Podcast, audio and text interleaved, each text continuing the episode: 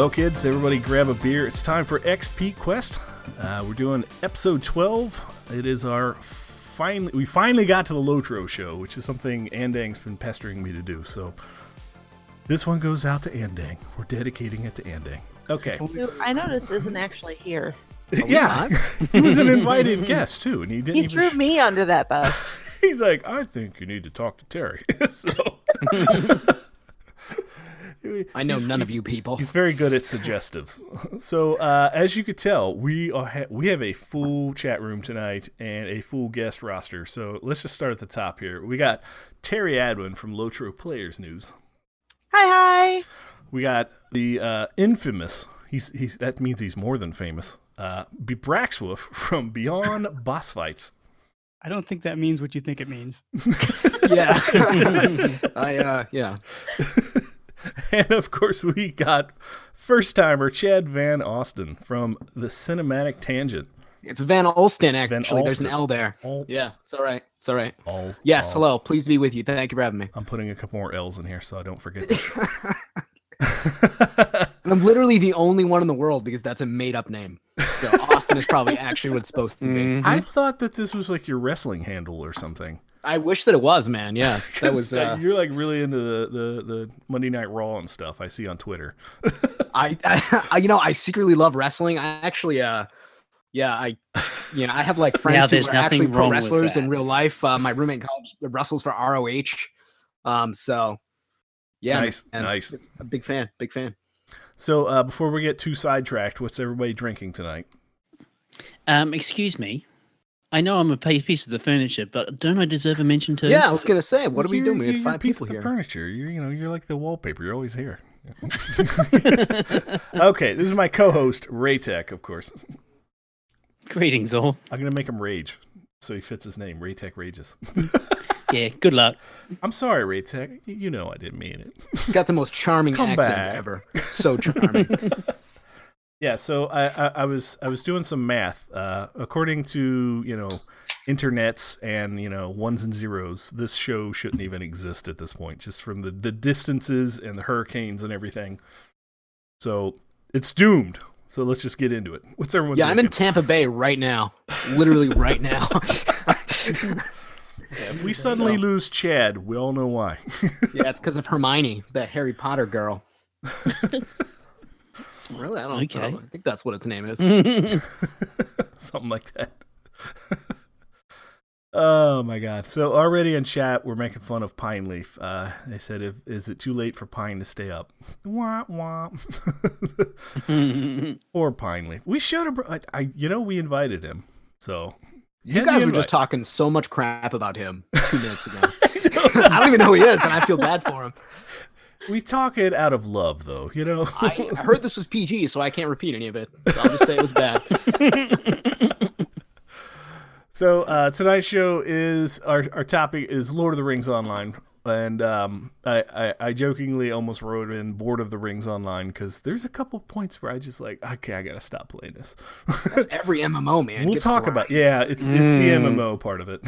So it was initially branded as Lord of the Rings Online Shadows of Angmar. Does anyone still have their physical boxed copy? Got my original box, yeah, with the special edition book and everything. Yes, sir. I actually did buy the box, but as things went digital, the box went out.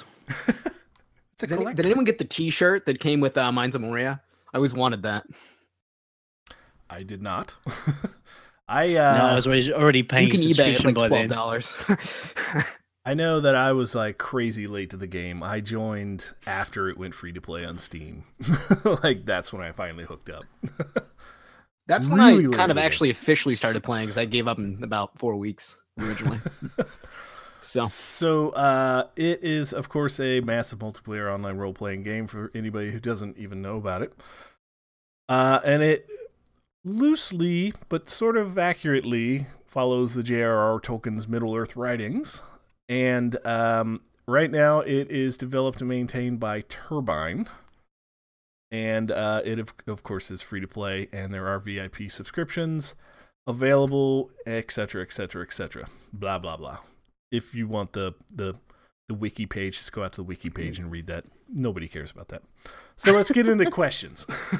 So first off, just so everyone understands frames of mind, like where let's go through just briefly, you don't have to go crazy depth, just briefly describe like how you got into the game and where you are sort of. Terry, of course, you can go first because I'm sure you're just like, you got 15 characters at the end of the game, right? No, actually I have one character who's completed most of the epic story. I haven't done the newest stuff that came out with like update 18.2.1 or something like that, where it's after the Battle of Pelennor Fields and you get to see Minas Tirith not in the Dawnless Day, which I've heard is pretty cool, but I haven't actually seen it. Yeah, I have one character at 105. I have one at 103, one at 102, one at 101. And they can go into the hundreds? Oh yeah, they raised Robocop off to 105. No, I knew that actually. Yeah, and then I've got some high-ish level. I've got some in the 90s and some in the 80s, and then a bunch of lobies that are under like 20 and not on my main server, but on. To me, those are average bees. Yeah, you're in the 20s. I have characters on every single server. That's a perfectly fine level to be. Yeah. So was a lot of those because of the server consolidations though? Like you had Sophie's Choice where you had to start deleting characters or? I actually, back when Sapience was the community manager and he was doing those Hobbit runs to Isengard, he made a comment about how he couldn't have the same name for all of his Hobbits. Like 2 or 3 of the Hobbits were named differently because the name was already taken on some of the servers. So I was like, you know what? I should go through all the servers and make sure that all of the Terry Adwins are me. So it's used to have 29 Terry Adwins, and since the server consolidation, I'm down to 10.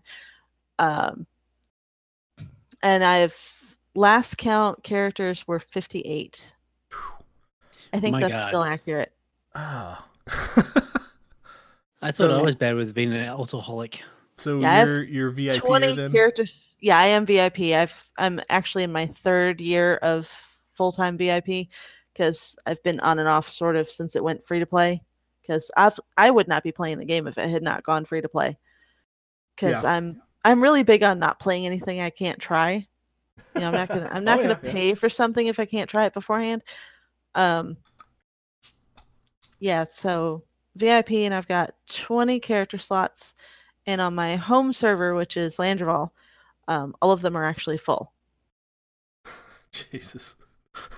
How do you manage just inventories? I don't do crafting. Okay. You don't craft? Wait a minute. Yeah, no, I don't. Why? I don't craft. Yeah, seriously, you're not adding to the economy. That's the whole point of having so many oils to cover everything. Yeah, I thought you'd be a farmer and you'd send stuff to your miner. Nope, I don't do that. Actually, farming, cooking is the one profession that I enjoy in the game because you don't have to rely on alts in order to keep it up. Yeah, because you can farm your produce to turn it into food. Yeah, I don't do crafting. I've never really been into the system. I still, every time I pick it up, I'm like, why am I doing this? I hate doing this, and I just drop it again. So inventory management is okay. It's actually cosmetics that fills up the bulk of my inventory. I started a cosmetics blog about 6 months or so ago. And it's called Terry Adwin's Closet. And I've not done like regular posting on there, but I've posted a few outfits that have gotten some views. Because somebody had to fill the void because nobody else was posting cosmetics. So that's right. Yeah, Sithris used to do that, didn't she? Sort of my expert niche. Yeah, Sithris was big on the cosmetics. So, God, I can't imagine the loading screen. Just that's kind of because there's like tabs. Like there's like pages. I have 4 pages on Landreval because it's 5 characters per page. So it's 4 pages on Landy. The fact that I actually have 5 characters made and they were literally just for crafting alts, I can't keep them straight. I just have one that I run on, and then the other are just garbage characters. So that was one of the most favorite parts of the game for me. But anyway, Well, for the most part, I stopped trying to come up with names, and so basically I have Terry Adwin on all the servers. She's always a human champion. And then for different characters, I've got the same name. So like an elf runekeeper is going to have the same name if I make it on multiple servers. Gotcha. And that sort of thing, with the exception of my burglar characters, because I have one human burglar who's named Sarissa, and then I have a bunch of hobbits, and so on different servers. Like currently I'm on Brandywine, where I was talked into joining the 40 Thieves Guild kinship, which is made up of entirely burglars. And I thought that was a great idea, because we're going to eventually level up to the point where we can start doing like group content, and we're going to run raids full of nothing but burgs. Oh, Jesus. Yeah. So my little hobbit burglar is Stealth Arena Nimbletoes. So is there honor in your Thieves Guild?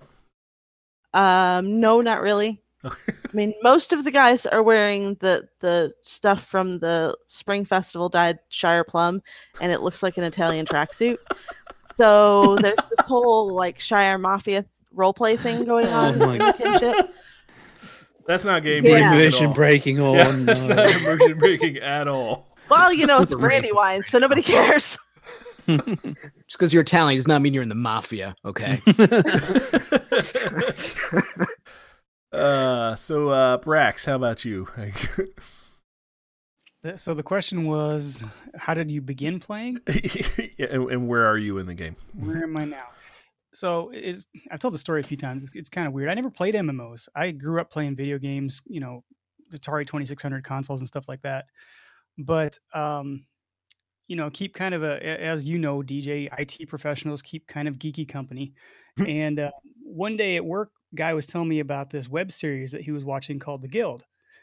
And now everybody knows about this. It was Felicia Day's first thing on YouTube that she did that was so awesome about, and a group of MMO players. And I watched this and I loved it. And I thought, you know, I'm going to try an MMO. That looks like fun. She had all these friends that will get on, and you know, they'd each have their part to play. And so I got into Lotro because it was free to try, kind of like Terry, free to play.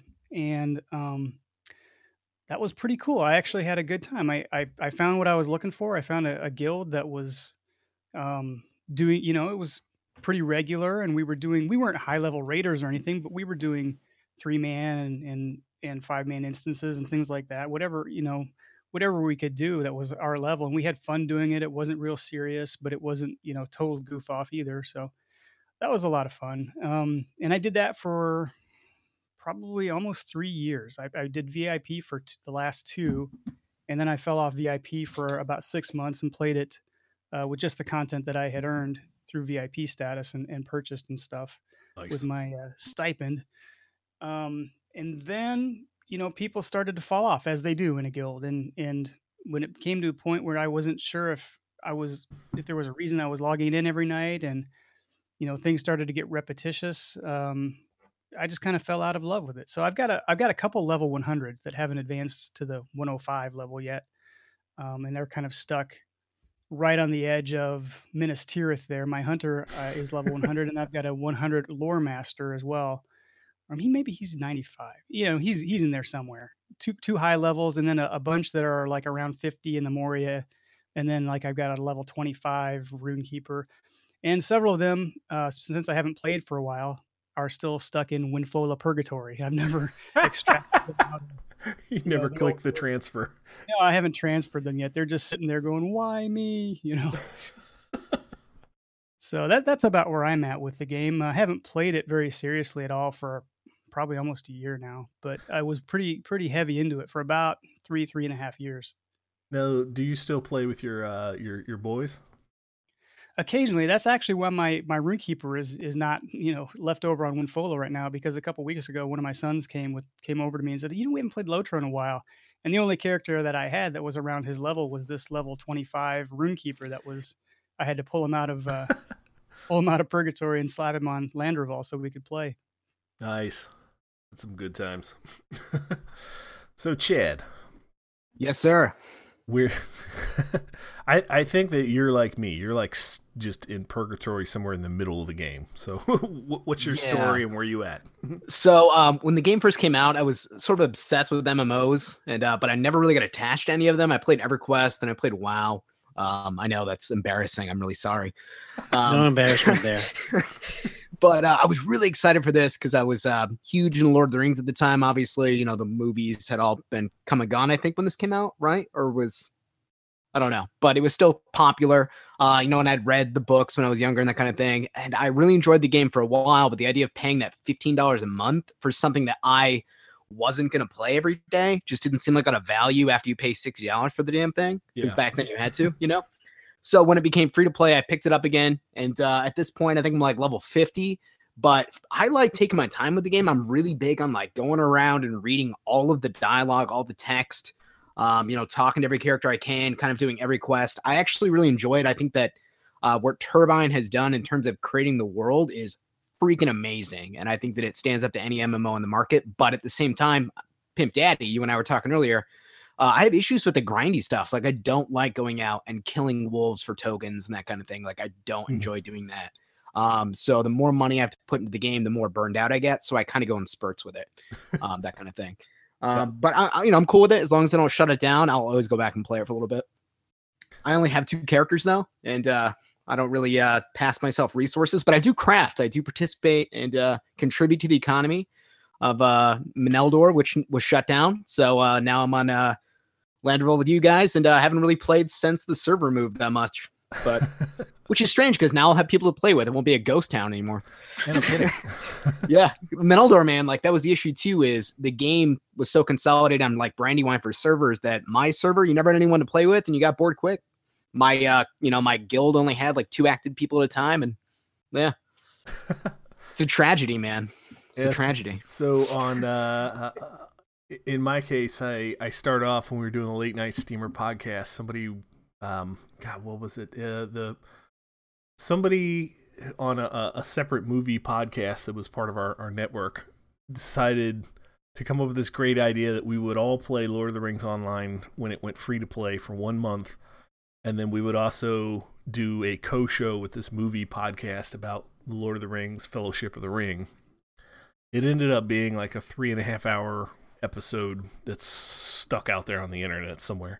Fantastic show, but my God, we talked way too much about Lord of the Rings. But the, is that possible? I mean, I love Lord of the Rings. Is that even conceivable? We were drinking hard that night too. That was the bad part, and it was it was recorded, so and it's out there. It's out there somewhere. Where we tried to tackle the Fellowship of the Ring and Lord of the Rings on the same show. And there was like 7 of us on the show, so it was just doomed to fail. So, right after that show, a couple of the people in our podcast at the time kept playing, and then eventually they all just quit. They're like, I'm so sick of this, you know. And I actually invited some of them onto the show tonight because I literally at the time, I just sort of blew off their criticism as just haters. But over time, I see that some of their points are a little bit valid, about when you start comparing Lord of the Rings Online to other MMOs, right? So I invited him on the show because I'm like, I need every good wrestling story needs a villain. Like I wanted somebody to come on the show and just rip the game apart, and they declined. I couldn't get them on the show. It sucks. How would you rip the game apart though? I mean, if you like MMOs, Lord of the Rings Online is pretty standard, but I swear, I think it's because their allegiance to WoW or something, but they had Rivendare rules. They had technical excuses that I've seen sort of play out in front of me, but see, and this is something we could start as a discussion topic, right? One thing that I always sort of they argued with me about was that the middle of the game is just too grindy and it takes forever to get to the end of game, right? Whereas they're sort of in that classical WoW mentality, and a couple of you guys have played WoW and in our guest here. Mm-hmm. Does WoW seem like it gives you the most money at end game grinding?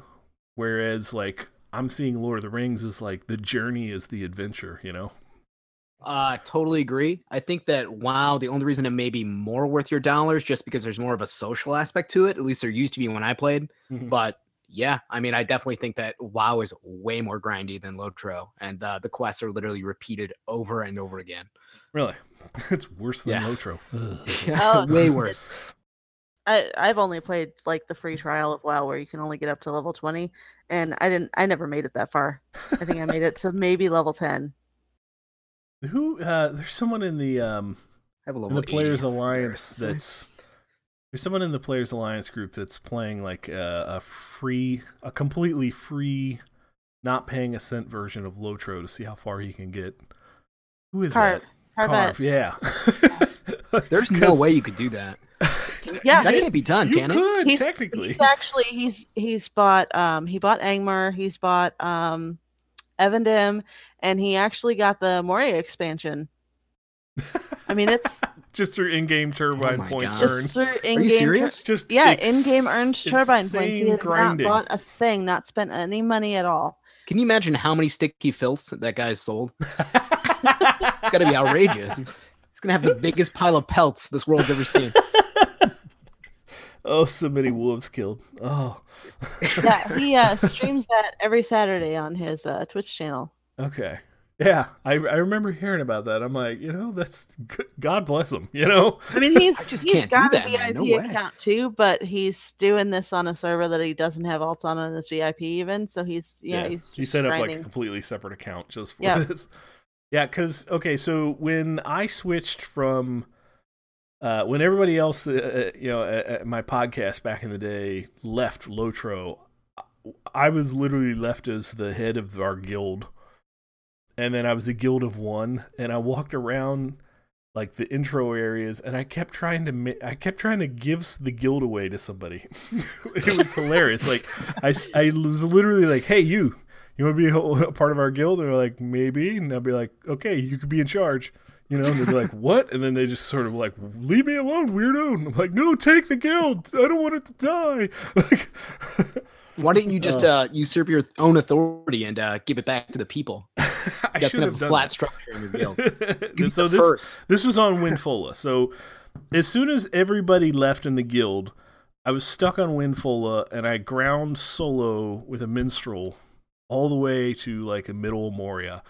And that's where the game just beat me down to a pulp, and I just couldn't take it anymore. Moria's good for that. Especially as a minstrel. Gets tough, man. As a minstrel. Solo as a minstrel in Moria. I just like, I was doing, I was Were you that like cool attack minstrel though? Yeah. Obviously. I was like 9 levels above the content, and I was still getting my butt handed to me. You need to sing better songs. Yeah, and then one day somebody was like, "You should just join Landroval," and so I did, and like, man, the differences between Winfola before they even announced that the servers were dying, and Landroval are like night and day. Suddenly, you're just like, there's just festivals going on everywhere. There's just bands playing. Terry, you were alluding to a band just playing in the middle of the street. Landy was good for that. Yeah, Landy's always good for that. So I'm part of a reasonably sized guild, and literally I think the only reason I joined that guild was because of the former casual Strotomortar people. They sweet talked me into it, so I'm part of the Council of Secret Fire. Is that good? Yeah. Awesome. So.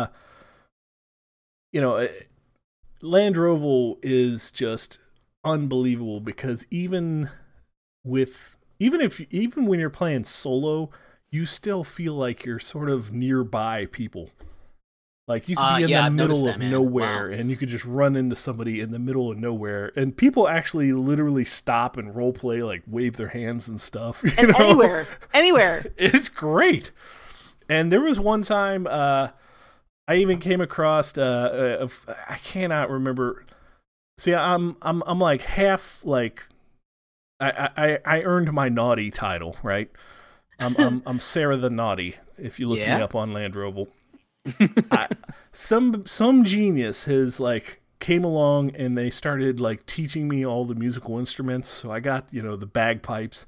And I'm just like one or two levels, I think, from getting what's that stupid. That horrible horn. The pigborn, yeah. So I'm like right there at getting that, and Landroval is just never going to be the same after I get that. So I frequently, like, if I come across a group that's fighting a huge battle, I'll equip my bagpipes and I'll start playing Scotland the Brave, and it's hilarious. So you're the reason that people turn off player music. It's hilarious because they'll just be like, you know, there's this huge epic battle, and then I'm just sitting there playing bagpipes in the middle of it, and everyone's just laughing. Just like, see, I gotta turn my player music back on. I turned it off because ever since I've been a land rover, some guy will always come by me and think you could let me. No, I'm a little bit more subtle. I play actual music. You know? Like, you're just hitting 7 and 8 over and over again. I know it. Oh man. So I threw down a couple questions I want to throw out for discussion here. For those of you who've been with the game for years and years and years, which release method? Here I go. I get passed over again. Oh my god! Oh my god! It's true. DJ, man. What are you doing to me? I'm the co-host. Wow. Slap! You're not even as bad as that green guy. Whatever the hell we all hate. Too many people on. We're used to like. All right, we'll move it on. I will relink, but. For the anybody who is actually listening,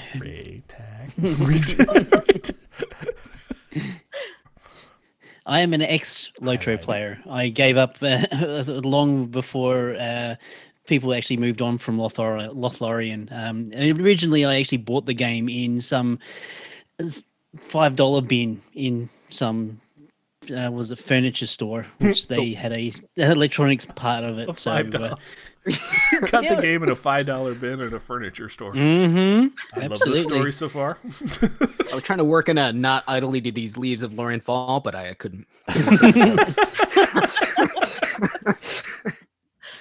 And I suppose, long story short, as a bit of a back history, I'm a ex-WoW player as well, which I had to leave due to having a highly addictive personality. So I had to put it down, and eventually I had to put Lotro down for the same reason.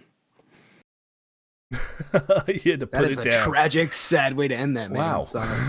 Yeah. You were the one that suggested this topic. Holy crap. Well, I used to have a heroin addiction, so. No, that's not true. I just wanted you to feel better. No, well, actually, I was an ex-smoker. I've given up. I've been clean for at least 10 years, so I'm good there. You're here. Rock on, man. Yeah, I still smoke. I have to not cigarettes, though. Somebody in the game. I had to. I did my smoking phase when I was an EMT of all times. I love cigars, man. Love hookah. Yeah, I definitely still smoke sometimes. I would smoke marijuana, but it's illegal, so I don't do that. Being there, done that. You're in Florida. I'm sure there's some weird stuff that comes through. What, you can't get weed here. No, it's illegal. With all those people, with the old people with the glaucoma, how's that not illegal yet? I believe we're gonna pass medical, but only for old people and babies. Trying to help. Okay, so, what was my question? Oh, yeah, the content. So, over the years, Turbine has sort of like, they've sort of flip-flopped back and forth on how they release things. Do they do a huge release? Do they do minor incremental updates? Do they do freak updates? Do they sell you zones? Like, how do you guys feel they sort of nailed something that sort of struck... not only like, you know, a common thread amongst people that would actually be profitable for them, but also, you know, something that you actually were willing to pay for and you actually felt like you got value for. Let's start with you, Terry, because you've been around. Well, I actually haven't been around as long as everybody thinks I've been around. We got like 100 characters, so... I know, I was going to say, but I'm all like over 100. I have 58 characters. I've been around since before... What? I don't have 58 anything. Yeah, only 58. I started pre-Rohan, and Rohan actually was the first expansion that I purchased. And the reason I purchased it was because I got a horse and some matching armor. So that should pretty much tell you how I feel about stuff you can purchase in-game.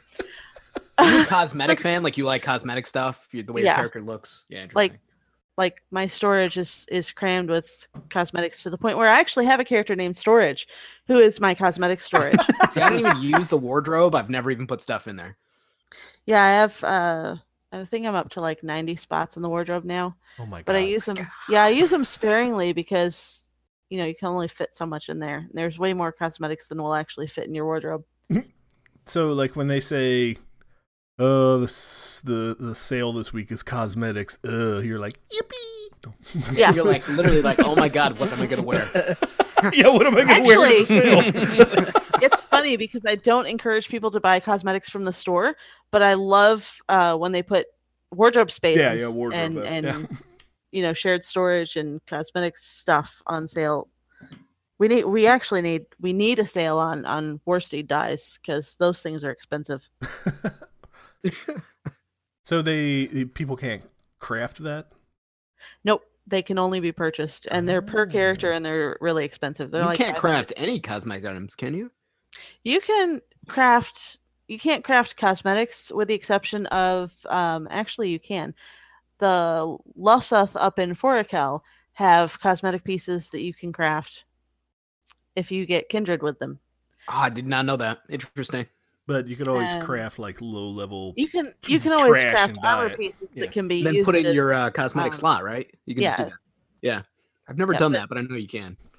Well, If it's armor that's above your level, or if it's like a different type of armor, like your light armor class, but it's a medium armor piece you want to wear, you have to use the wardrobe for that. Hmm. So, interesting. Do you think that they're I guess back to the question, as far as like releasing content, which method do you actually enjoy? Like the small releases, or the big build up, teasing you for months kind of releases. Well, I enjoy the little releases because those little areas as VIP I don't have to pay for. That is true. Because they're free for VIP. I don't have to spend turbine points on them. Oh, that's true. Yeah, I thought about going VIP just because it kind of does pay for itself, but I don't play the game enough again, and those tokens don't add up forever, right? Well, I mean, they don't go anywhere unless you spend them. Right. Yeah, when I stopped being VIP, your tokens stay there, so you don't lose them. Yeah, you're not going to lose the turbine points. So I guess like I always assume when you have your own currency that you're a scam. You know what I mean? Any kind of game that's like Microsoft points, and you're like, what the hell is this? I always had 10, and it was just immutable. That would never go away. I have definitely came to that conclusion that anything that makes you sort of microtransaction in their own currency is definitely some sort of a scam, a way to sort of hide, make you not feel bad about spending a ridiculous amount of money. Yeah, it's a psychological thing. You're like, I'm just spending turbine points. But see, the counter argument I would say is, look at Carvette, He's playing the game for free. You can technically go through and earn turbine points to unlock everything in the game and not spend a cent. There's actually one of the Lotro streamers that I've talked to, Big Ed Mustafa, which is an awesome Twitch name, by the way, and he's a hilarious guy to watch. He's got a character at Cap, and he has never spent a cent. He's never been VIP. He's not... People, wow, man, he's totally free to play. That's awesome. That's so impressive. Many dead wolves. Yeah, it's not by any means easy, but it's totally doable. The guy's worse than Hitler. It's just Lotro actually has probably one of the best free to play models out there. As, I will completely agree with that. Yeah, having explored, other MMOs that have the free-to-play model, at least you can earn Lotro currency in-game. Granted, it takes you extra time to do it, but it can be done. There's plenty of other games out there where you cannot get their currency without spending some kind of real-world cash. Or they have some other scam, like EverQuest 2 used to have a different version of EverQuest for the free people, and then it had like crappy islands. Like, well, you want to come to the real world? You better pay, jackass. What's that? The space game Eve.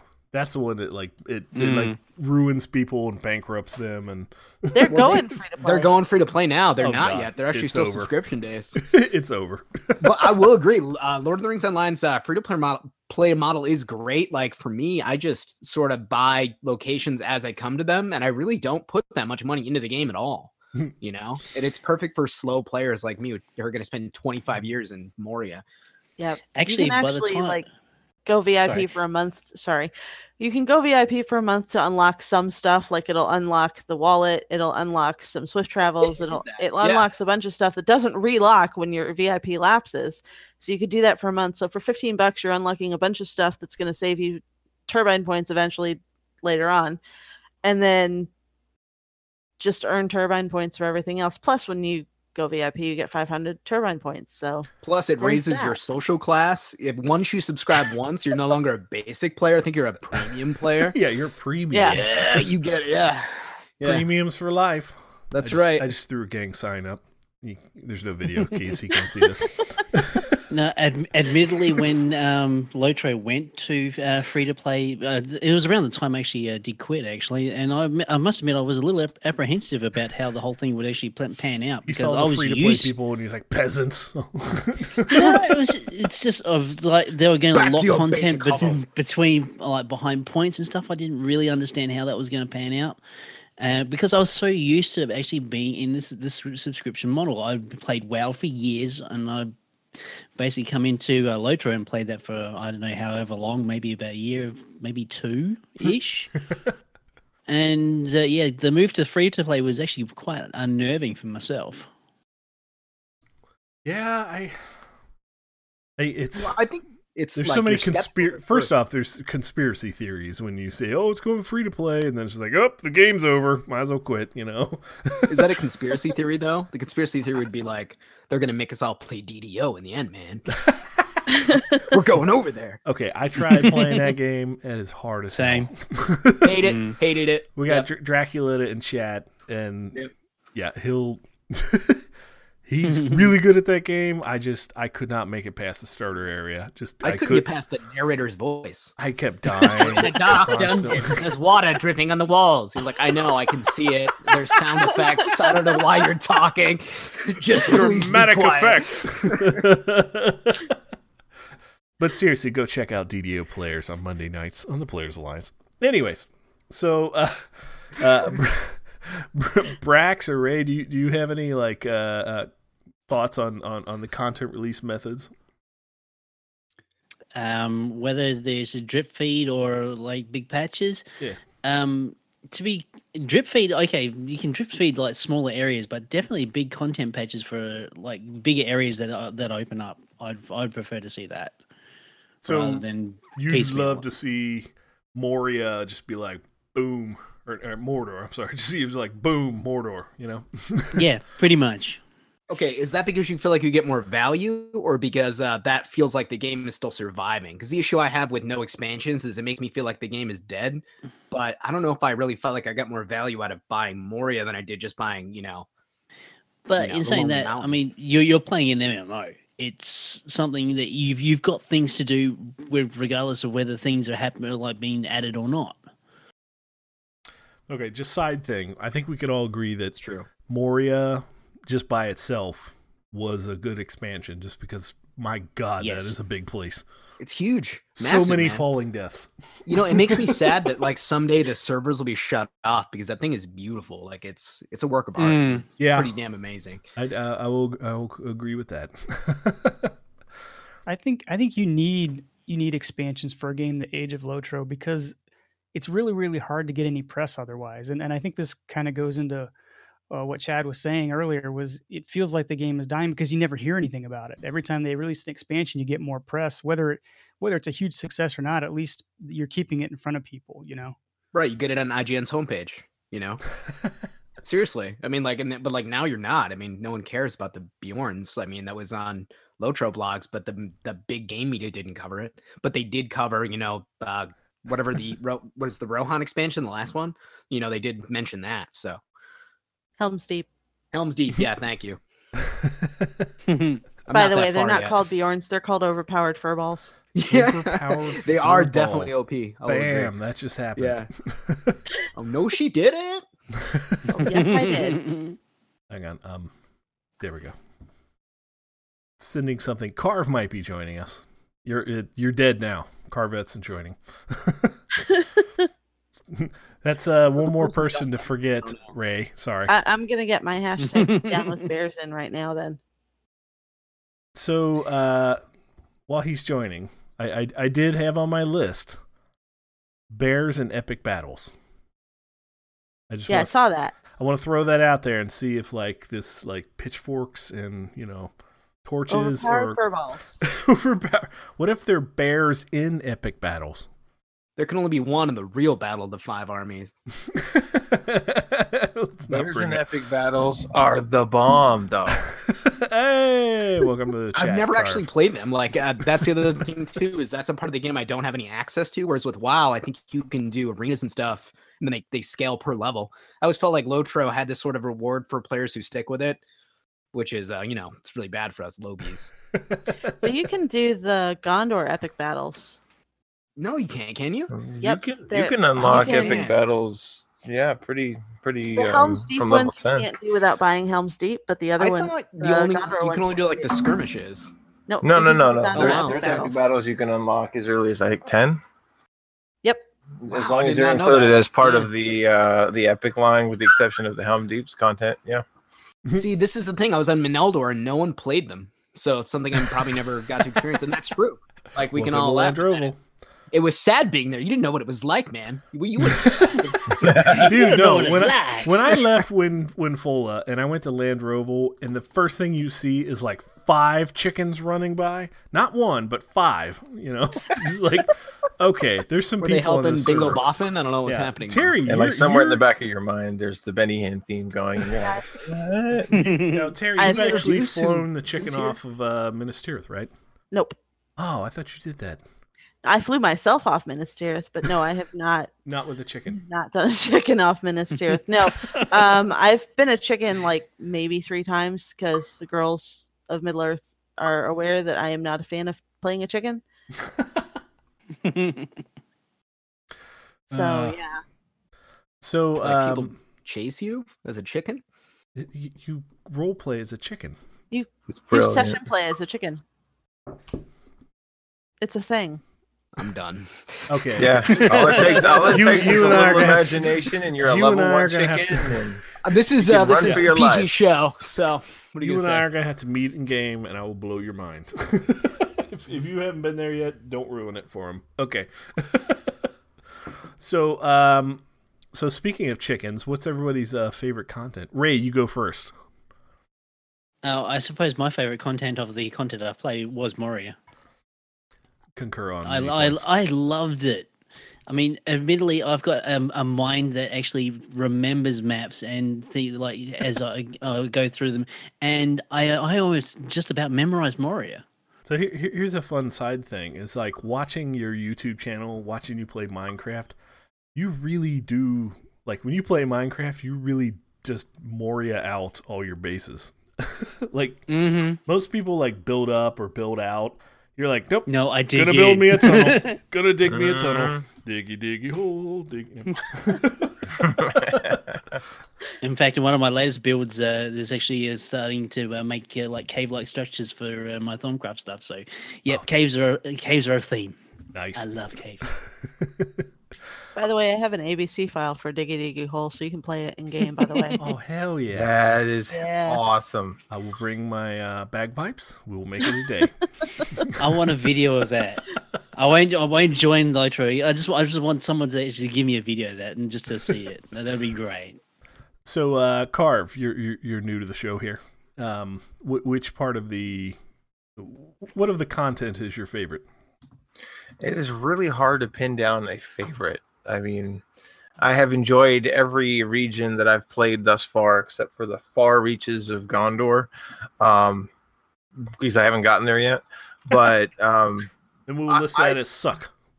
Yeah, well, I mean, it's kind of like I really have a fondness for Eriador because I've played it a lot, and as many times as I've rolled a new character and I've played up through Moria, I just don't get tired of it because there's 3 or 4 different level paths I'll take. So whether I'm grinding TP on my free-to-play stream or whether I'm just playing a character I'm leveling up on XYZ server that I haven't been to yet, I find a new way to level through Eriador. And then I get to Moria and I take a deep breath And then I do Moria again, you know? Because it's like... Can I pay to skip Moria? I mean, if you're on an alt, you know? Yeah. You can skip it, right? It's mandatory. You can skip it, but you have to be artful at how much you do Eriador and how early you leave the other side. Yeah. You can skip it. I know people who have done it. You just have to... do everything you can in Eriador to get to like 55 and then just be willing to jump into the Dimmeral Dale at like 56 and just run for it. Yeah, see, like, as epic as Moria was, when you get out the other side and you're just like, oh, thank God, some fresh air, right? And you go into the Golden Wood. Moria was just freaking epic. And Lothlorien was just a downer. Like, I don't know what it was. Like, I thought, you know, if Moria was this epic. So agree. And they talk about, you know, Moria in the books being depressing and blah, blah, blah, you know. And then you're like, oh, we're in the Golden Wood and everything's fairies and, you know, whatever. Why? What happened to Moria? Why is it depressing? Spoiler. Wait, you guys talking about what happened there? What happened in Moria? Spoiler, an old man trips. Yeah. He's fine, though. No, really. He's fine. The old man trip, you know, some dude lost his hat. Well, I think for me, the contrast of Moria to Lothlorien, especially when you're a part of this dwarven expedition that's going to reclaim their long lost homeland, and you're going through and you're literally clearing out as you progress through the story. It's like you're following a week's worth of, or several weeks and months worth of dwarven activity through that entire epic book too, which is just fantastic. See, I'm not that far in Moria. You get to Lothlorien and you get to do parties and stuff and nice things. And then the elves are like, well, that's great that you made it out of the dark and all, but you got to go back. Yeah, you're just like, oh. You elves. And not only do you have to go back, you have to go back to the worst, nastiest part of Moria. It's just like, elves, they're dicks. It's like, I don't want to go back in. I want to stay out. Clearly, Pimp Daddy plays a dwarf. Am I right? I play a hobbit. No. I play a female hobbit guardian. Not to be ironic. Like, if my favorite area, though, is probably Ebendim. Go around the Rangers. Pabst Blue Ribbon. I would do it. That's how ironic my character is. No. Okay. Ebendim? Yeah, the Wardens. I love doing those quests. The attack and defend quests. I don't know, man. Like, that was the first area where I got my rep all the way up, so that I was one of the Wardens, I guess. I don't know what that means, except they trade cooler stuff to me. But yeah, like, that was the first area of the game that I really got super hooked on. And then actually Moria was kind of where I got burnt out, even though I really enjoyed it. So go figure. I have to admit, the second time I went into Moria, like, I went in there with a mind to sort of just plow through as much as I could. And there must be some sort of like a grindy spot where we both sort of burnt out. But on my second playthrough, I just got past that really quickly. And then I just started falling in love with just the ridiculous set pieces. You know, it is sort of astonishing. Yeah. You got to have a goat. Like, go out of your way to buy or steal a goat.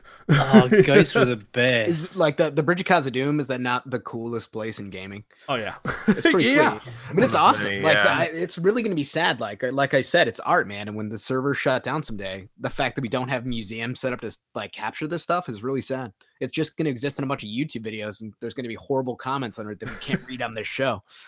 There is a. Not to plug them, but somewhere out there is a...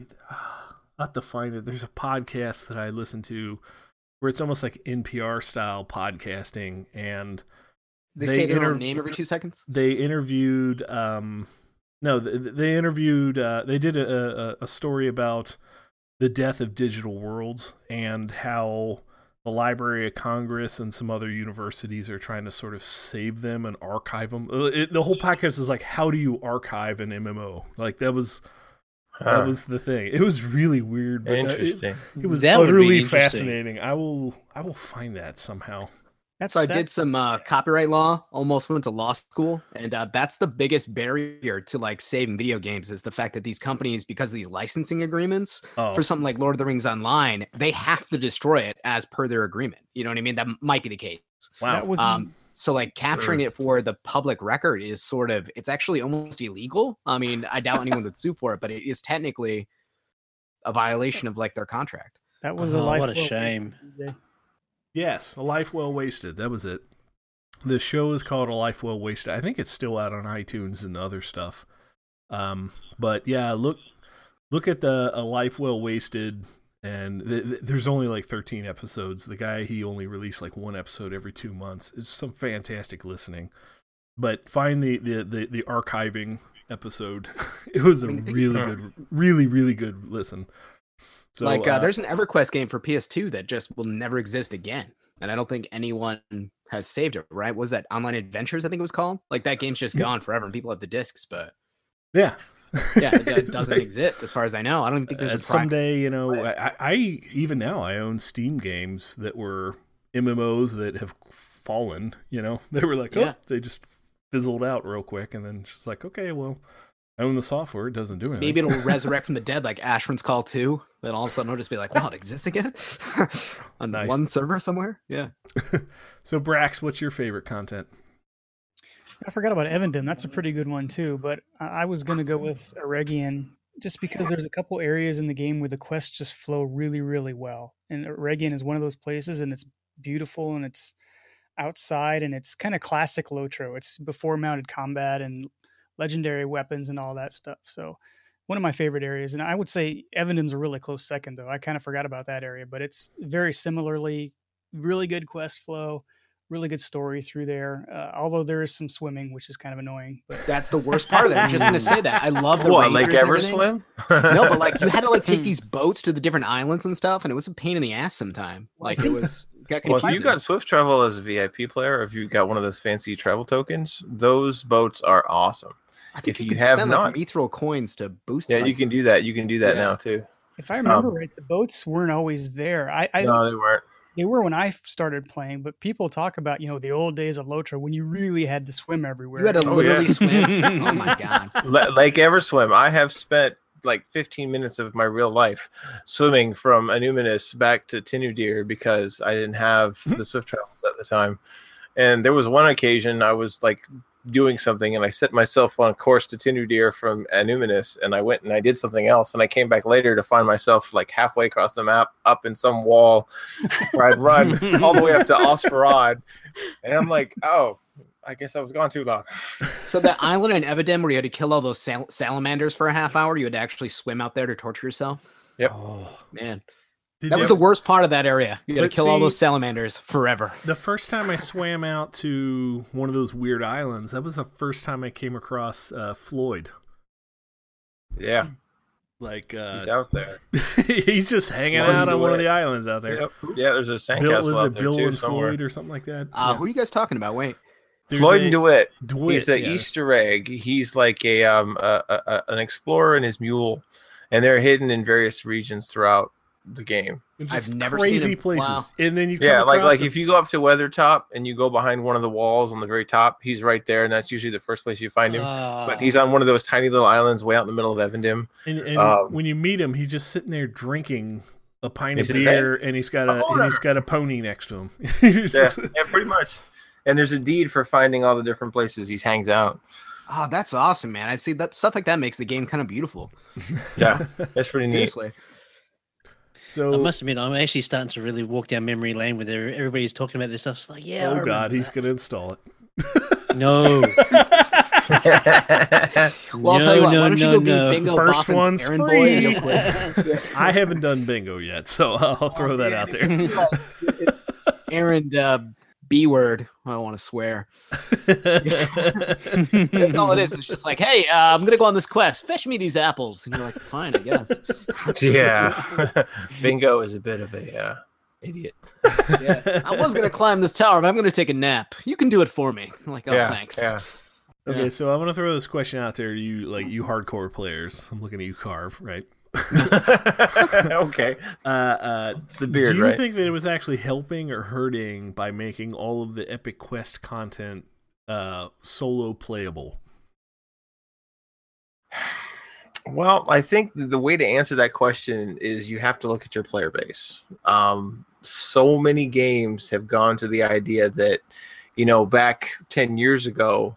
And I want to say it was Brax who wrote a podcast about this, or wrote an article, or pointed me to an article. And I kind of was like, yeah, okay, I get that. You know, 10 years ago, people had time to invest hours and hours and hours in raiding guilds and everything else. And there are people that still like to play that. But a lot of those players 10 years ago are now my age, and they got kids, and they got jobs, and they got wives, and they got kids to get to school, and they don't have the kind of time to invest. So when they do want to play, they're looking for, like, you know, a 3-hour thing. I can get on and get off. I don't have to coordinate with other people. So making a massive multiplayer solo game, for lack of a better term, makes a lot more sense in this market for some reasons. But at the same time, you do still have the massive multiplayer aspect of it. And there are people that do want to join together and they want to do things. So I think for the game market, it helped, in the sense that it made it easier for people to go in, because I used to listen. One of my coworkers that I still work with actually got me into Lotro when he goes, "Hey, you got a new graphics card? Your computer will do that." Oh, by the way, this one's free. Oh, is it free? And it's Lord of the Rings. I'm down. And so I talked to him. I talked Mrs. Carve into it, and that was like 4.5 years ago, nearly 5 now. But it was the idea that I can play this game by myself, or I can play it with friends. And I've done both, and I enjoy both. It's just that a lot of people don't have the time to invest like they used to. Do you feel like the place new players get burned out? Because I've tried to bring a lot of people into the game, like girlfriends and that kind of thing. And the place they always stop is when you have to get the horse, because you have to get the riding skill and then buy the horse. And like, there's like a 3-part thing. So you kind of have to spend your first dollars there. Exactly. I honestly, like, that seems to be like, that's where people are like, well, F this, I'm done. It's no longer free. That's the first moment. You can play the game for free if you want to. I can say that because I have a character who is level 57 halfway through Moria, and I've paid not a dime on that account. It has all been in-game turbine point earning. That being said, what you pay for in terms of turbine points, you pay time instead of wallet money.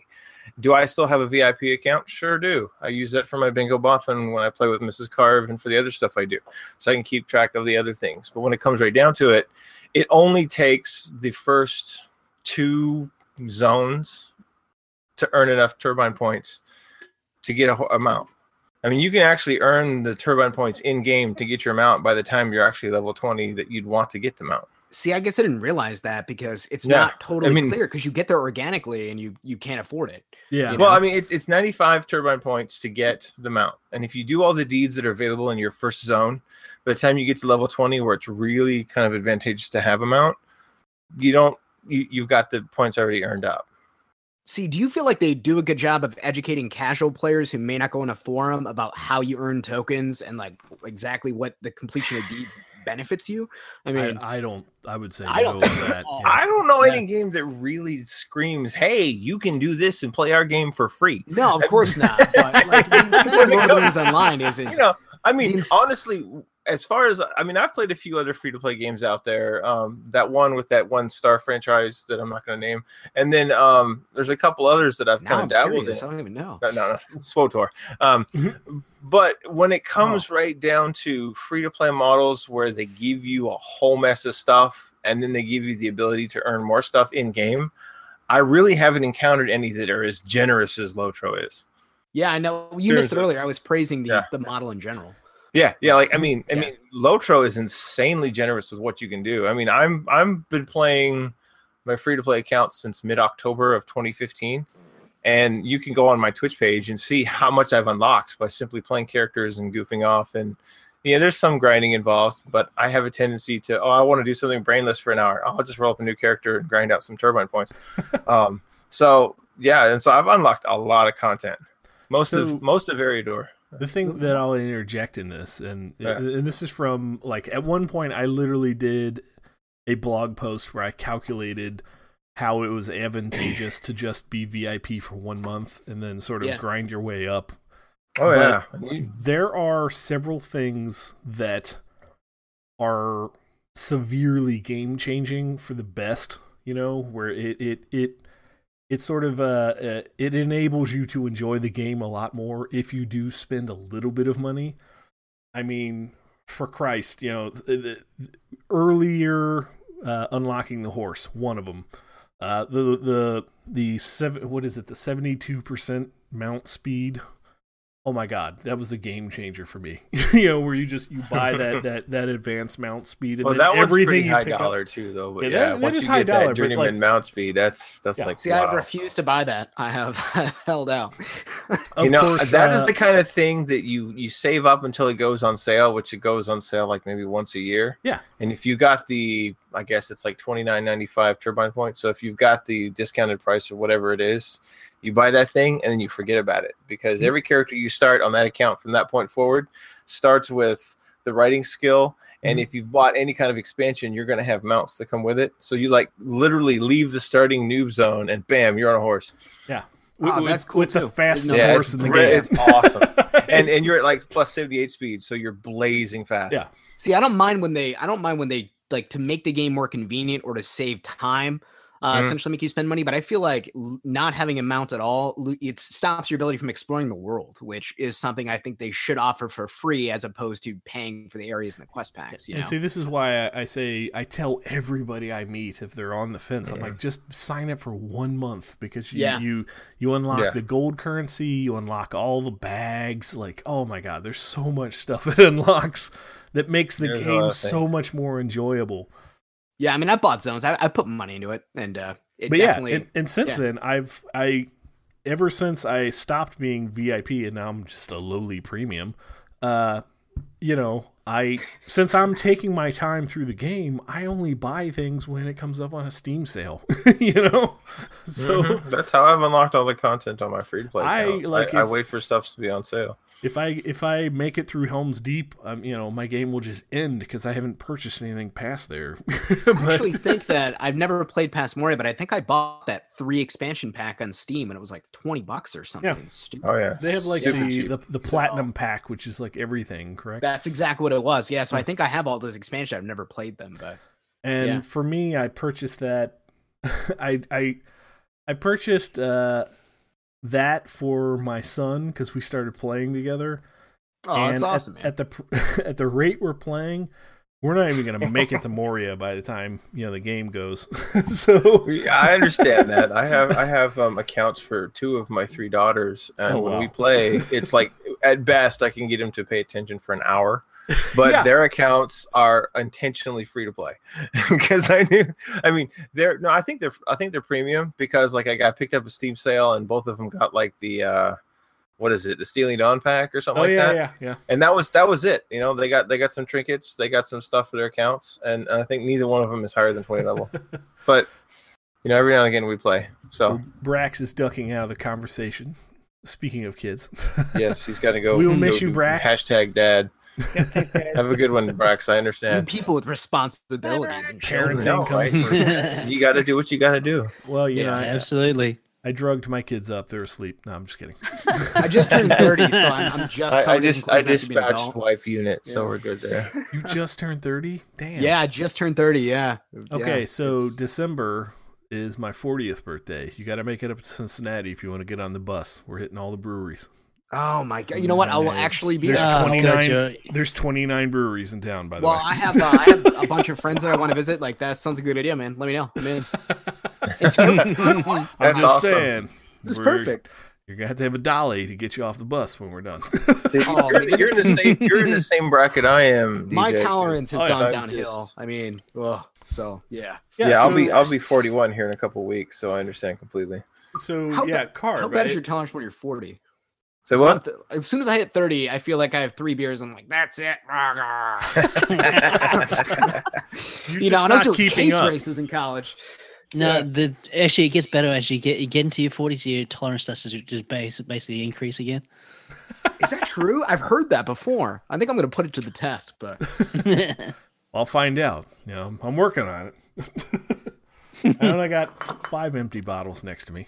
I'll be there, man. I'll be there. It's Oktoberfest, so it's some good dark stuff. So the dark stuff is the best stuff.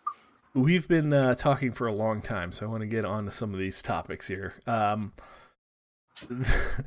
Right now, one thing that everybody always gushes about Lord of the Rings Online is the music and the role-playing system. Are there any other systems that you guys think that are sort of unique to Lotro that sort of make it stand out amongst just the others? Well, to be fair, there's not really a system for roleplay. It's just something that people do. Yeah, it's kind of player created, yeah. I guess I avoid it when RP possible, though. I mean, I don't go anywhere near free on Landroll if I can help it. So, do you not roleplay? I really don't roleplay. But I don't either. I should put a caveat on that. I don't roleplay in Lotro. I have roleplayed in other things. I don't roleplay in game. I did yeah. I've done some live action role playing when I was younger. Yeah. Oh my god. Oh my god. Nerd. I actually went with a girl. This is true. I actually went with a girl. Oh my god. Yeah. I did not have sex with. So while I'll admit to D&Ding, LARPing, I don't know. You know, it's a sad thing when you got the D&D guys calling LARPers nerds. I mean, come on. I know, seriously. Usually just rolled your dice. Yeah. As somebody who only recently got back into Dungeons & Dragons and taking over as DM on our group on Monday, it's just kind of like, okay, we're all calling each other nerds, but we're all nerds. We all should just own it and get on with it. I mean, whatever. You know. Well, if you want it to be worse, it was for Vampire the Masquerade. I'm going to turn my mic off now. Oh, my God. I don't know. There's no shame in that. Yeah. Once you start talking about Lotro systems that are really good, is I hear a lot of people talking about the cosmetics, and I'm pretty sure there are other games that do a bang up job on cosmetics too. I just don't have much experience with them. I like having a cool looking character. And even if I am, like, some days I just want to be that guy in the dwarven starter gear that's pretty much all steel and leather, and it looks great. Or if I want to be that VA-looking dude who just killed a dragon, he's got the dragon's face on his chest, you can do that too. Actually, I think Lotro was one of the first MMOs that actually really turned that out, wasn't it? The cosmetic stuff, you mean? Yeah. I don't know. I think it was. I don't really remember. I think it is one of the best ones out there. I mean, having tried my share of basically everything that's available for free, I've tried it at some point, and of course I always play with cosmetics because I don't want my character to look like the captain looks when it first comes out of the starter area. Friends don't let friends walk around in starter gear. I'm sorry, they just don't. So, you could tell all starter gear into my. You could tell who just made it to Bree by the hat that they wear. You're just like, there goes. Yeah, they just ran here. They've got that turtle hat, you know. Man out of comb long, yeah. So yeah, Lotro definitely has one of the best, if not the absolute best, systems for cosmetics of any MMO anywhere. Yeah, what was the first one that sort of, with the music and the cosmetic system, that sort of rolls back into the role playing system. You know, it sort of enables that individuality. Whereas, like, when I played Elder Scrolls Online, they have cosmetics, but it was like, you got to purchase this entire outfit, you know? And I did that because I'm a sucker, but, you know, I felt bad afterwards. Yeah. I mean, Lotro had, like, kinships revolving around bands. I mean, I had a few tunes in the Lonely Mountain band during the day. Some of the player bands were actually great, too, in, like, the heyday of the game. I would get on just for like the fest. They still are. Yeah. Are they still good? Yeah, I haven't been to. Weatherstock is still a thing.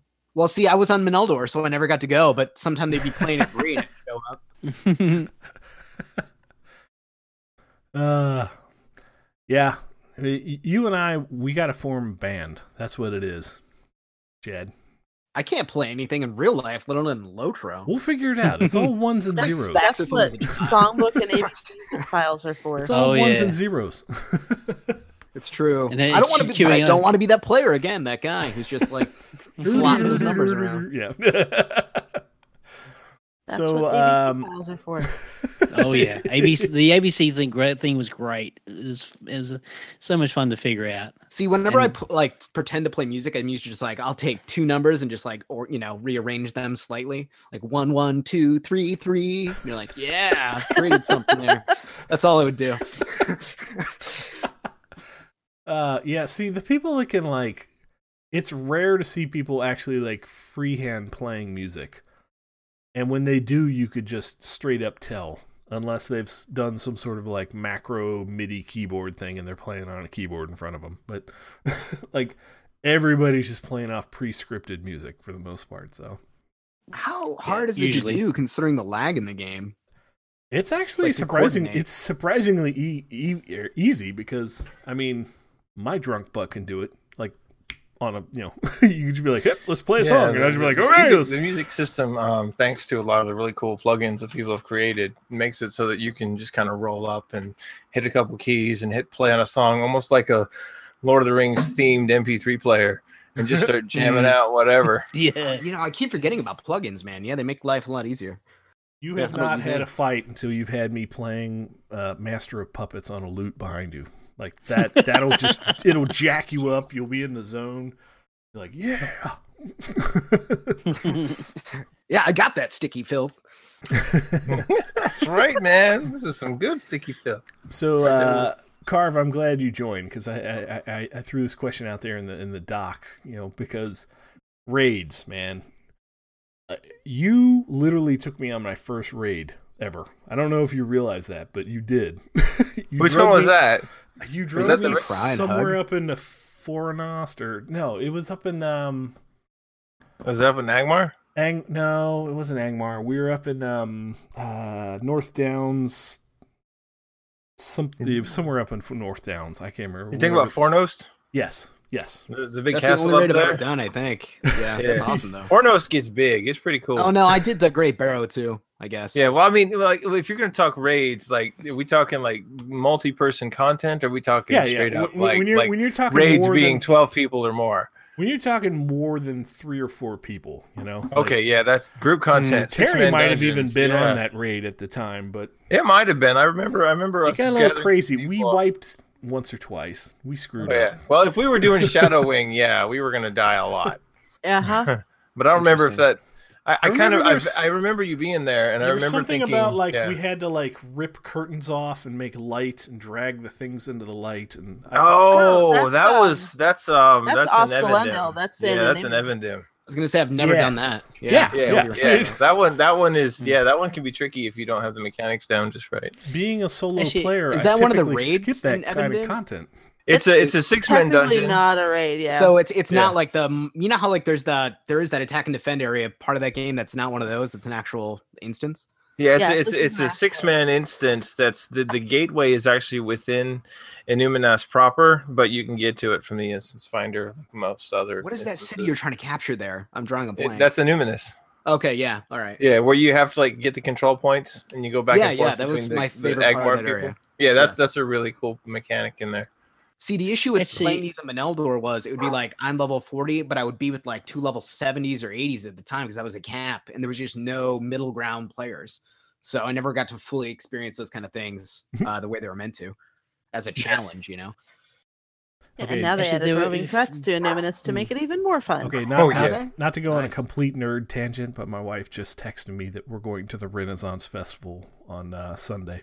Heck yeah! You guys made fun of me for LARPing. Screw you guys! I defended you. I haven't even LARPed in 20 years, man. You know what? I defended you. As far as I'm concerned, LARPing is just live action stuff that a lot of the less physically active Dungeons and Dragons players wish they could participate with. I was a fat kid 10 years ago. Give me a break. Yeah. I don't know. LARPing Vampire the Masquerade is a pass card for me. Anything else is no, you just throw you under the bus. That's right. You know, I have my standards, but I never was that low. Yeah. Screw the Camarilla, right? Am I right, guys? Down with the burn him. But yeah, I mean, as far as group content goes, there's a lot of really neat dungeons and different mechanics that you can go through. And I mean, I've had a lot of fun.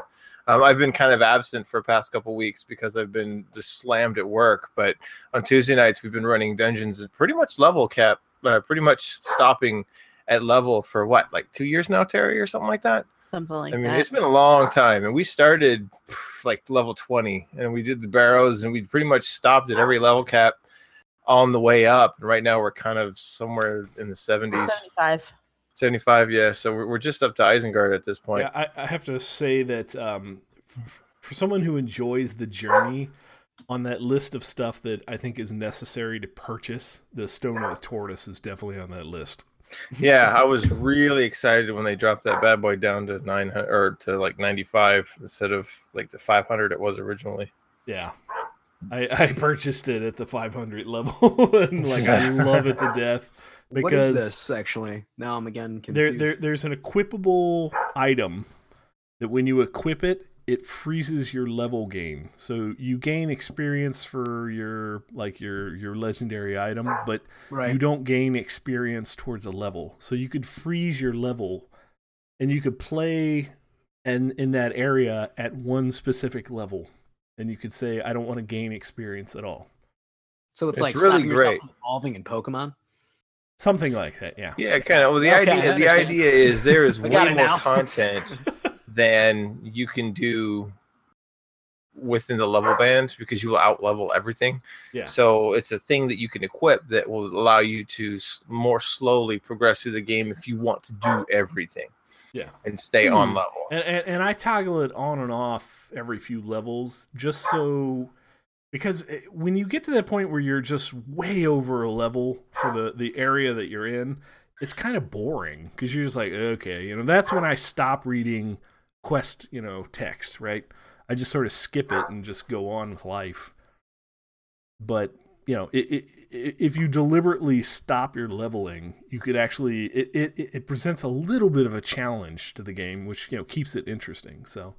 That's a good mechanic. It's a really good mechanic. It's actually a good option to have, even if you don't want to utilize it, I wish that there would be a toggleable thing in, I wish they wouldn't sell it to you. You know what I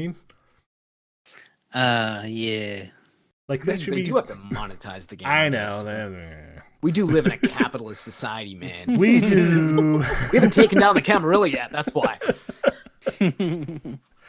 But yeah, no, I don't think that's a bad idea, but like 500 points for it, that's a whole month's wage, as it were, if you're a VIP, right? Yeah, it's like your allowance. Yeah, your stipend, I think. Your stipend. Pretty much, yeah. I mean, now it's a good couple of grindy characters. 100. Yeah. 100 now, so it's basically the same price as your ride skill.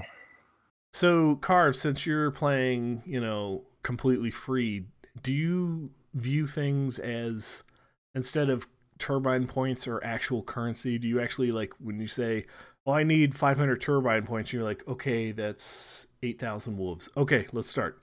For me, 500 turbine points is usually about 2 burner characters. That's how I look at it. Burner characters. Yeah, it just depends on. So like if you do the math and you read the blogs and you figure out all the mechanics, you roll a Hobbit Minstrel and then you blaze your way through the Slayer Deeds of the Shire, the Slayer Deeds and the Quest Deeds of Arid Luin, and then half of the deeds in Bree, you can earn between 200 and 300 turbine points in 3 hours, give or take. Damn. And because right now the Hobbit Minstrel has basically the OP-ness and the mobility of a minstrel with the added bonus of getting extra turbine points for completing deeds that you're going to do anyway. And as a hobbit, you get like racial deeds on top of that. So you get a little bit of a bonus as a hobbit. So is this like if you're speed running? Is this like, pretty much original Resident Evil in 59 minutes or whatever the hell it is? Well, I mean, you earn turbine points as fast as you complete quests and you kill stuff. Because you get turbine points for Slayer Deeds, you get turbine points for completing quests, you get turbine points for Explorer Deeds. Right. So the more deeds you can complete, the more turbine points you can earn. And the low-hanging fruit... Man, you gotta have a system down for that. I do. Man. I feel like you have to be an expert in this. You don't have to be an expert, like, but I think... well, he did use the phrase burner character, so... Yeah, it's true, he did. Well, it's like... Yeah, and so if I deliberately... They're just pawns to me, just pawns. Yeah, I deliberately have a character slot I usually leave open for the sake of being able to create a character that I know I'm just going to play for about 3 hours and then toss. Interesting. If I'm really into the point where, oh, this is on sale this week and I really want that, that's about the time I will go for that kind of a situation. But for the most part, as long as you're doing your deeds as you're leveling or you're taking the time to go back when you're over leveled and they're easier to do, it's not that hard to get the turbine points you need. Yeah, man, this is why it's a good free-to-play model. It's just that I don't understand the nuances of it, so I've never really utilized it. So it's like every now and then I get 5 points, and I'm like, neat! I'm never going to use it because it's an odd. What is that meat? For? Yeah, yeah. You hit Shift L, and it opens up your deed panel. And once you get into your deed panel, you can just kind of click through the different tabs, and you see all the things you've done and the things you haven't done. 8 trillion panels of. Oh yeah, there's a ton of deeds. Yeah, there's so much. Yeah, there's so many. But if you add them up, 5 or 10 per deed, it adds up. See, this was the issue too. Is like I played the game before it was free, so like half those deeds were all gray when you go back, and you're like, well, I don't care if it's worth 10 points. I'm not getting XP. You know? Yeah. So yeah. If I started a new character though, maybe different. There is still, even after a couple years of playing, there's still UI things that I figure out. I'm like, oh my god, this existed this entire time. Yep. Right here, man. Didn't know you could have like the custom chats. So there was LFG, what is that? You know, as much as we joke about all the stupid loading screens. There was one of them that says you could toggle off on and off your lamp by blah blah blah, and I'm like, we have a lamp? Like that was just like that happened. Yeah, I was just like, wow, I learned something from a loading. I literally learned something from a loading screen. Like somebody told me that just like a couple of days ago. They were like, dude, there's a lamp in the game, and I was like, yeah. So, Jesus. So I know on the Lothar Players News, you guys have sort of teased back and forth about some mythical explorer class. Like, since we have the time to talk about it, I would say if there was a way that I could pay a reasonable amount of money to sort of randomly explore all of the content in like God mode, I would totally do it. Oh yeah, that'd be cool.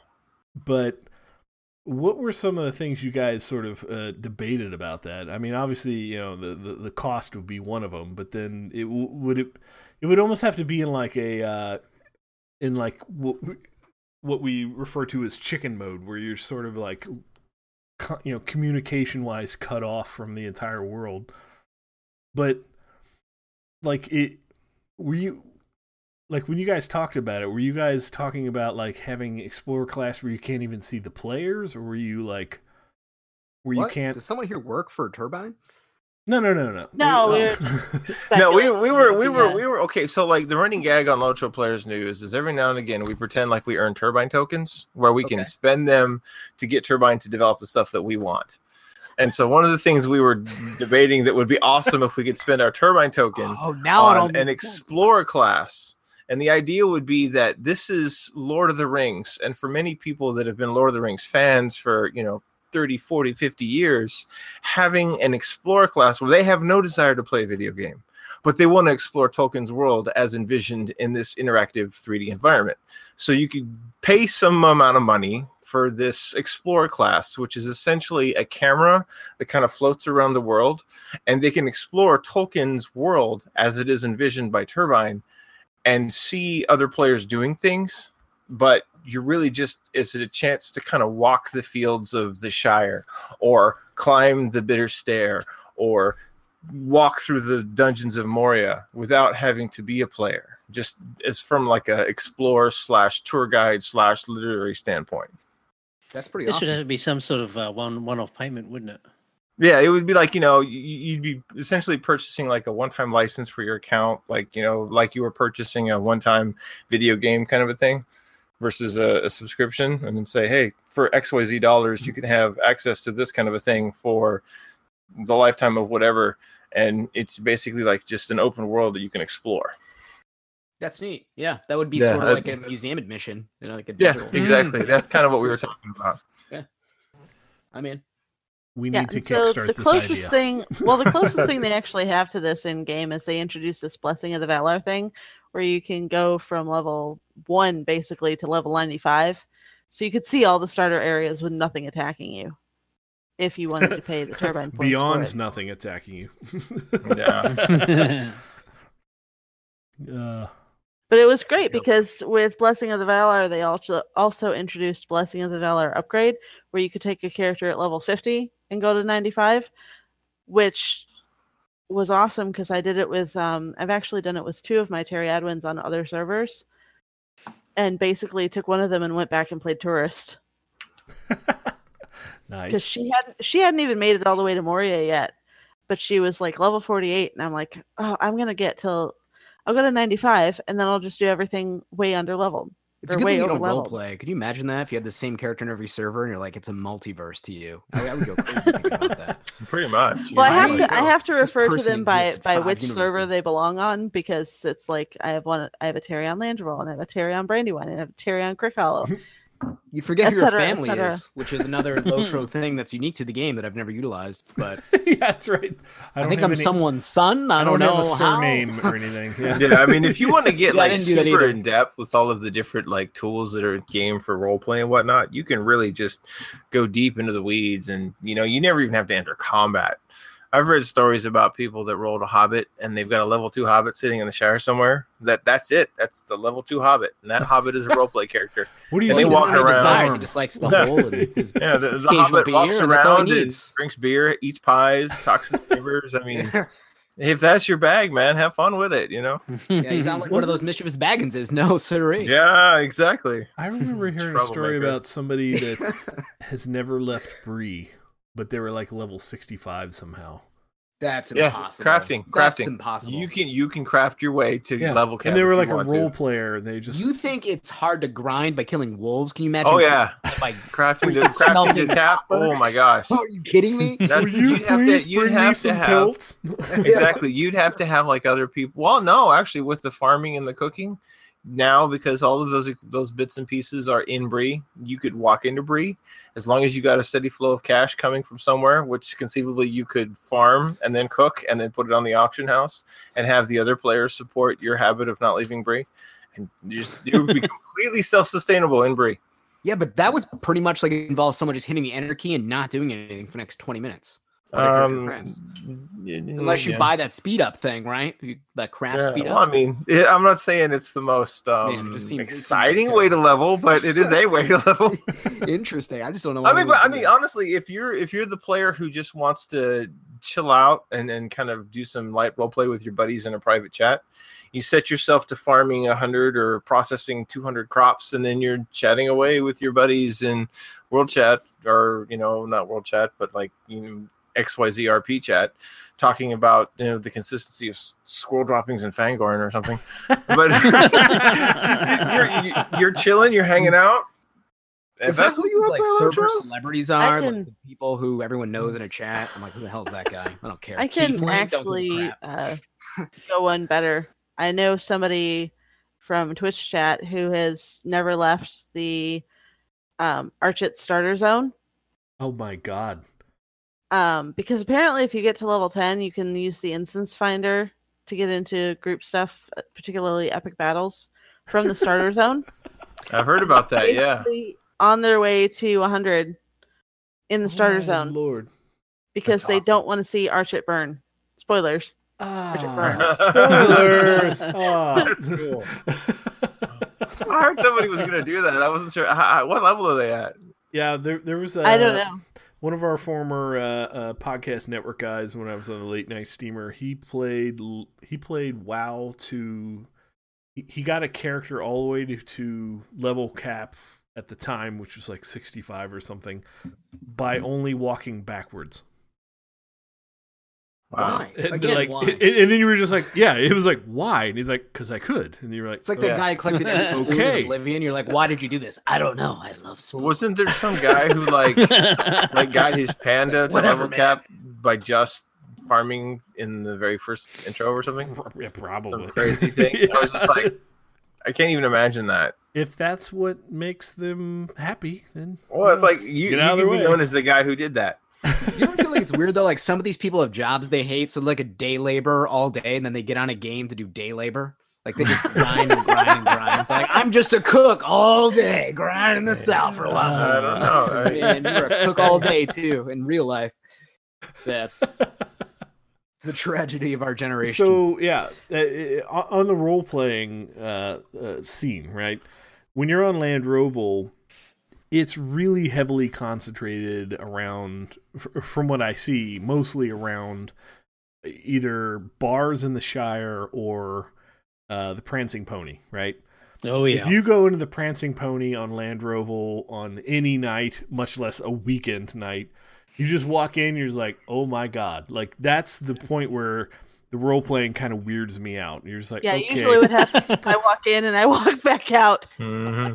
I have no problem coming across somebody in the field and acting like my character, you know, being, you know, hospitable and waving and being nice and laughing or bowing or whatever we do, you know. And mm-hmm. But yeah, when you get to that point where you're just like, just walls of text in white, you're just like, oh, you know, it's interactive fan fiction. Yeah. And let's face it. It's The Prancing Pony. It's A Pub in the Shire. It is your standard role play adventure trope. You meet in a tavern. Exactly. And where are you going to go? What are you going to do? You know, and that's the snippets of conversation I hear. Exactly. I respect these people, but then I just sort of walk right past them. It's like, okay, that's fine. I was in my element back then. Yeah, it's like, all right, you guys have fun. I'm going to go kill some stuff because it's a video game about adventuring. I'm only in town just long enough to sell all these wolves' heads. And pretty much. Yeah. Give me a beer. I'm on my way out.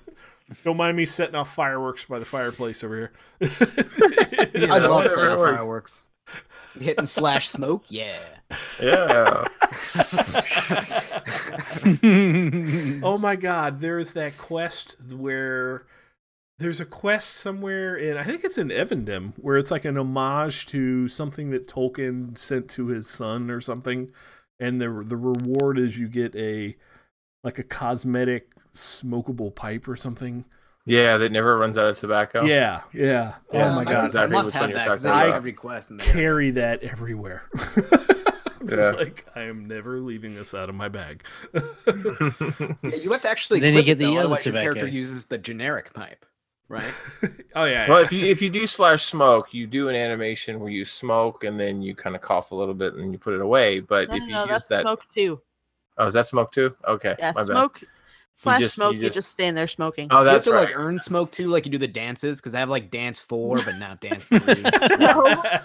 So awkward, like a girl dances dance 2, and you're like, you obviously didn't hit the festival 5. For Now You Think You Could Dance. I missed the fest. My favorite dance 4. On a human female. Snowball fight. On a human female, yeah.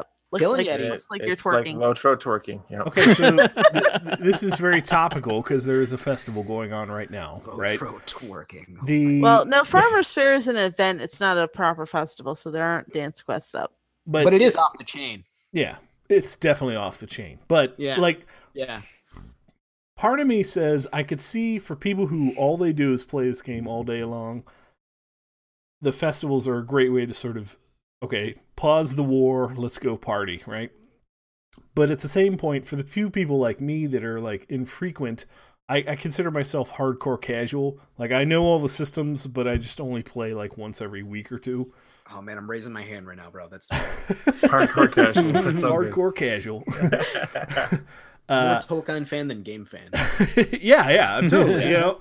It when I sign in and it's just nothing but fireworks and people running around hitting people with snowballs, I'm like, this is completely immersion breaking. And those are the days where I raise my middle finger up to the festival and I go way out in the field, just way out there. During festivals, that's the time where I'm grinding Angmar deeds. You know, I'm just like, screw you guys. So at first you're a hipster and then you become a mountain man. Yeah, exactly. I'm too cool for this and I'm going to live in the mountains. I'm trudging through a swamp. Yeah, whatever. You know, I mean, I like the festivals because it does give a bit of variety to the whole I'm here and I'm killing and I'm a dwarf and I'm in a mountain and blah, blah, blah. I mean, it adds a bit of fun flair because none of the festivals are really super difficult. And frankly, for the amount of XP you get per hour completing festival quests, they're really great ways to level up. I totally agree because they scale and they're easy quests, so you can run in and do, you know, they're meant to be run through. I think just about every festival you can run through the quests in maybe an hour at most, hour and a half for your dailies. And that's a ton of quest completions for an hour.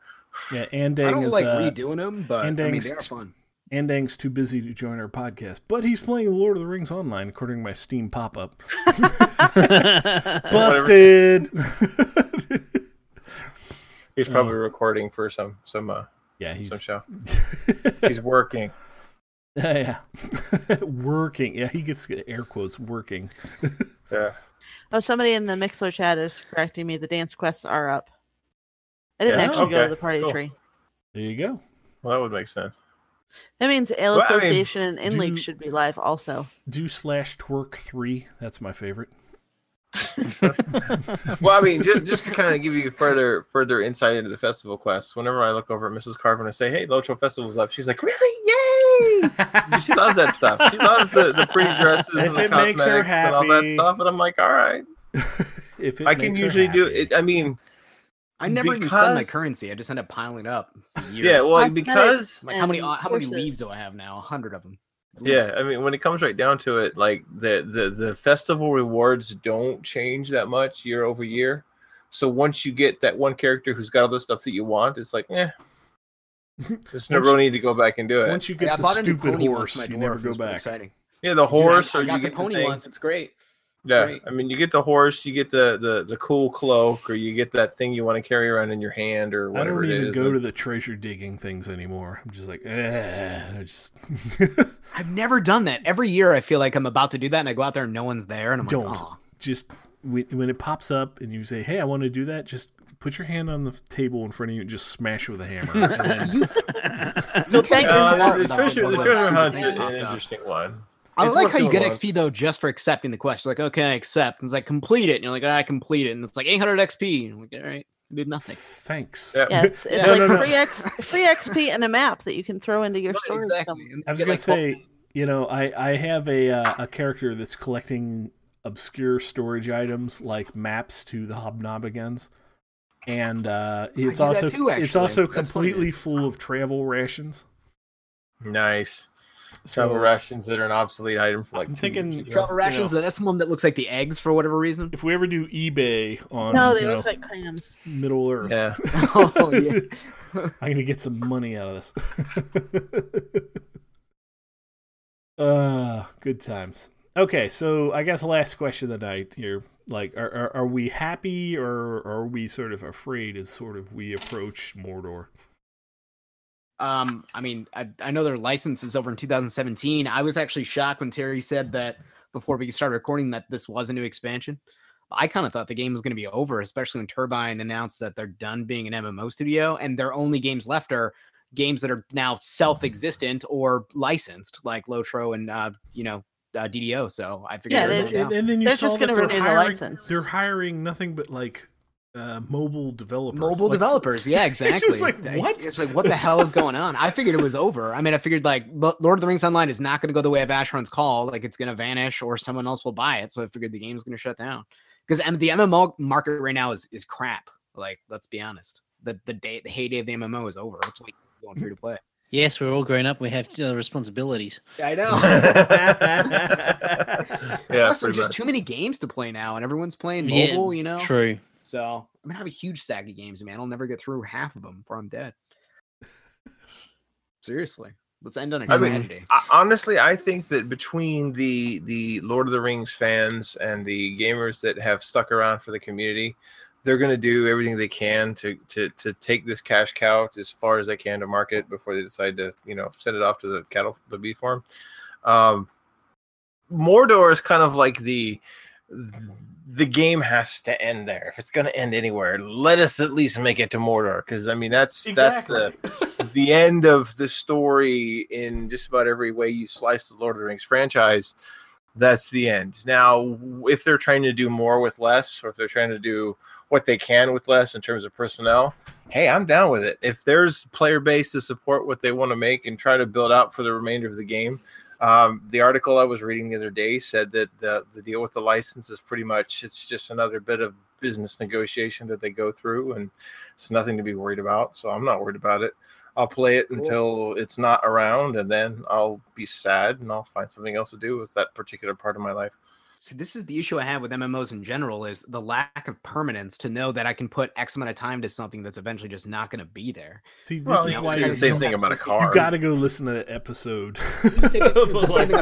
I'm telling you, because they cover this in detail where you're just like, you know what? Eventually, like they actually play audio clips of chat the voice chat when a digital world dies, and it's just like it's the death of an entire universe. And it's they die too. It ends with a connection timeout. You know, it's just like it's such a freaking letdown. We're just like connection timeout, server lost. It's one of the reasons I'm against sort of online only games or DRM in general, because like Diablo 3, right? The first iteration of the game not available anymore, and you cannot play it. It's impossible. Because the game's been patched and they've changed it dramatically over time. The original game just doesn't exist anymore at all. And I think that's what's so sad about Lord of the Rings is like the people that are Tolkien fans, like people like me, I just love just running through the landscape and just exploring the hell out of every little nook and cranny. And you're just like, oh, I'm here. I'm living in this book that I, idolized growing up. And yeah, someday it's just going to be connection timed out. That's when you're gonna have to like reach over and pick up Adventures in Middle Earth, which is the new OpenGL license coming from the fine people that did the One Ring RPG, and now that they're incorporating with the Dungeons and Dragons 5e Open Gaming License, you just take it back to old school. Start going pen and paper. 5e is not 5e. Okay, so 5e is good, right? 4e was the one that no one likes. Yeah. Yeah, okay. 5e is the reason why I got back into playing D&D. I have the starter stat, but I haven't read it. Yeah, we actually just finished that first Mines of Fendelver, but that's a different game system. You guys but the One Ring, though, because that's brilliant. Yeah, I haven't actually played it. I've seen a couple of streams where they played it, and it looked like it was pretty cool. But from what I understand, they've taken some of the best elements of that system, and they've integrated it with 5e and the open license to create a newer version that sits on top. It's a lot easier for D&D folk to pick up, so I wish I had friends. I would totally play that. Roll20.net, yeah. Well, I mean, hopefully, all things working together, I'm going to pick up those manuals sometime this fall, so I can start looking into it, because I really want to check that out too. Because earlier tonight, somebody just approached me about playing a Roll D20 campaign. I'm like, I guess 3.5. Hey, put my hat in the name and that. That's right. Too much wine. Even though you're in Australia, you're my time. So exactly. If it is, sign me up. I will. I'll throw you in there, man.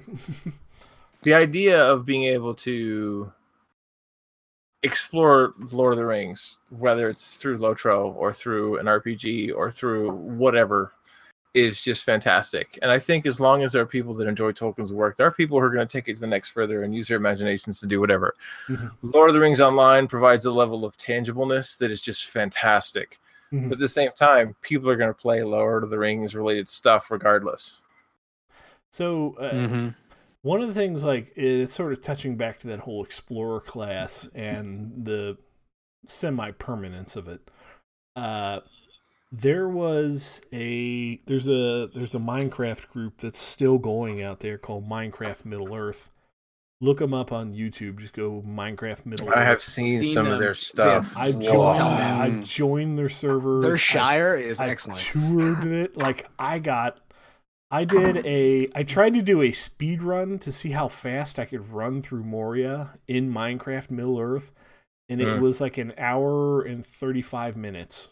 Wow. It took me to run through Moria. That's awesome. You're just like ridiculous passion. Server saved, right? It's not like Terraria where... It's a permanent server, but obviously at this point, like, they've sort of pushed Minecraft server technology to the point where it's breaking. And I don't... like, it's one of those things where, like, every now and then I see him release something on YouTube, and I'm like, oh my God, I got to go back and look at that.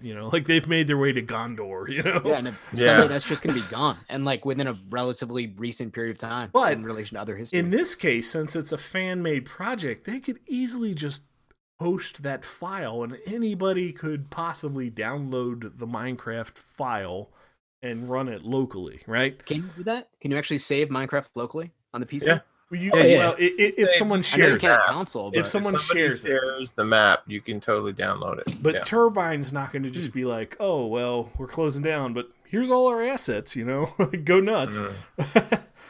I really doubt that's going to happen, which is what makes me sort of sad. But at least there, like with Minecraft Middle Earth, there are sort of fan-driven projects out there to sort of just push, the envelope. So I mean, like, I guess if they and Solkine Industries or whatever the hell they're called now agreed to that, that would happen, but it seems unlikely. Can we all agree that, like, his son sort of just needs to pass away? Christopher Tolkien? I know. Like, I was literally at the library Saturday, because I go every Saturday, and there was like a brand new Tolkien book, and I was like, what the hell is this? No one wants to say that, but that's what kind of needs to happen. What is the new book called? I mean, Christopher's it's just like it's anti-tech. Tolkien's darkest adventure yet. Yeah, Christopher's like anti-tech, so, Oh, man, yeah, like, I'm done. Like, I read the Silmarillion, and I was like, I'll never read any of the other Expanded Universe stuff. I'm sorry. It's just not fair. Like, the guy obviously never intended to be published for a reason. Okay, so this is the last question just for you, Chad, because first time on the show, and I freaking love your movie podcast, the Cinematic Tangent. Thank you, cinematictangent.com. Hell yeah, go out there. You guys rip apart movies. I love it. I have had countless vacation drives for like 12-hour drives where we've just binge listened to your shows. Yeah, so it's awesome. Even my wife is laughing at your stuff, and she hates movies, and she works in a movie theater. She manages a movie theater, and she hates movies, and she loves your podcast. So excellent. Wow. Good. What are you being a sort of a crossover, like crazy hardcore movie fan? What were your impressions of the actual? We'll do it in two parts: The Lord of the Rings and then The Hobbit. Okay, well, I guess we talked about this in the show, so you guys don't know. I think the Lord of the Rings, in terms of just their art direction alone, with all the real models and all the actual costumes and stuff, it's a masterpiece, and it represents an old way of making films.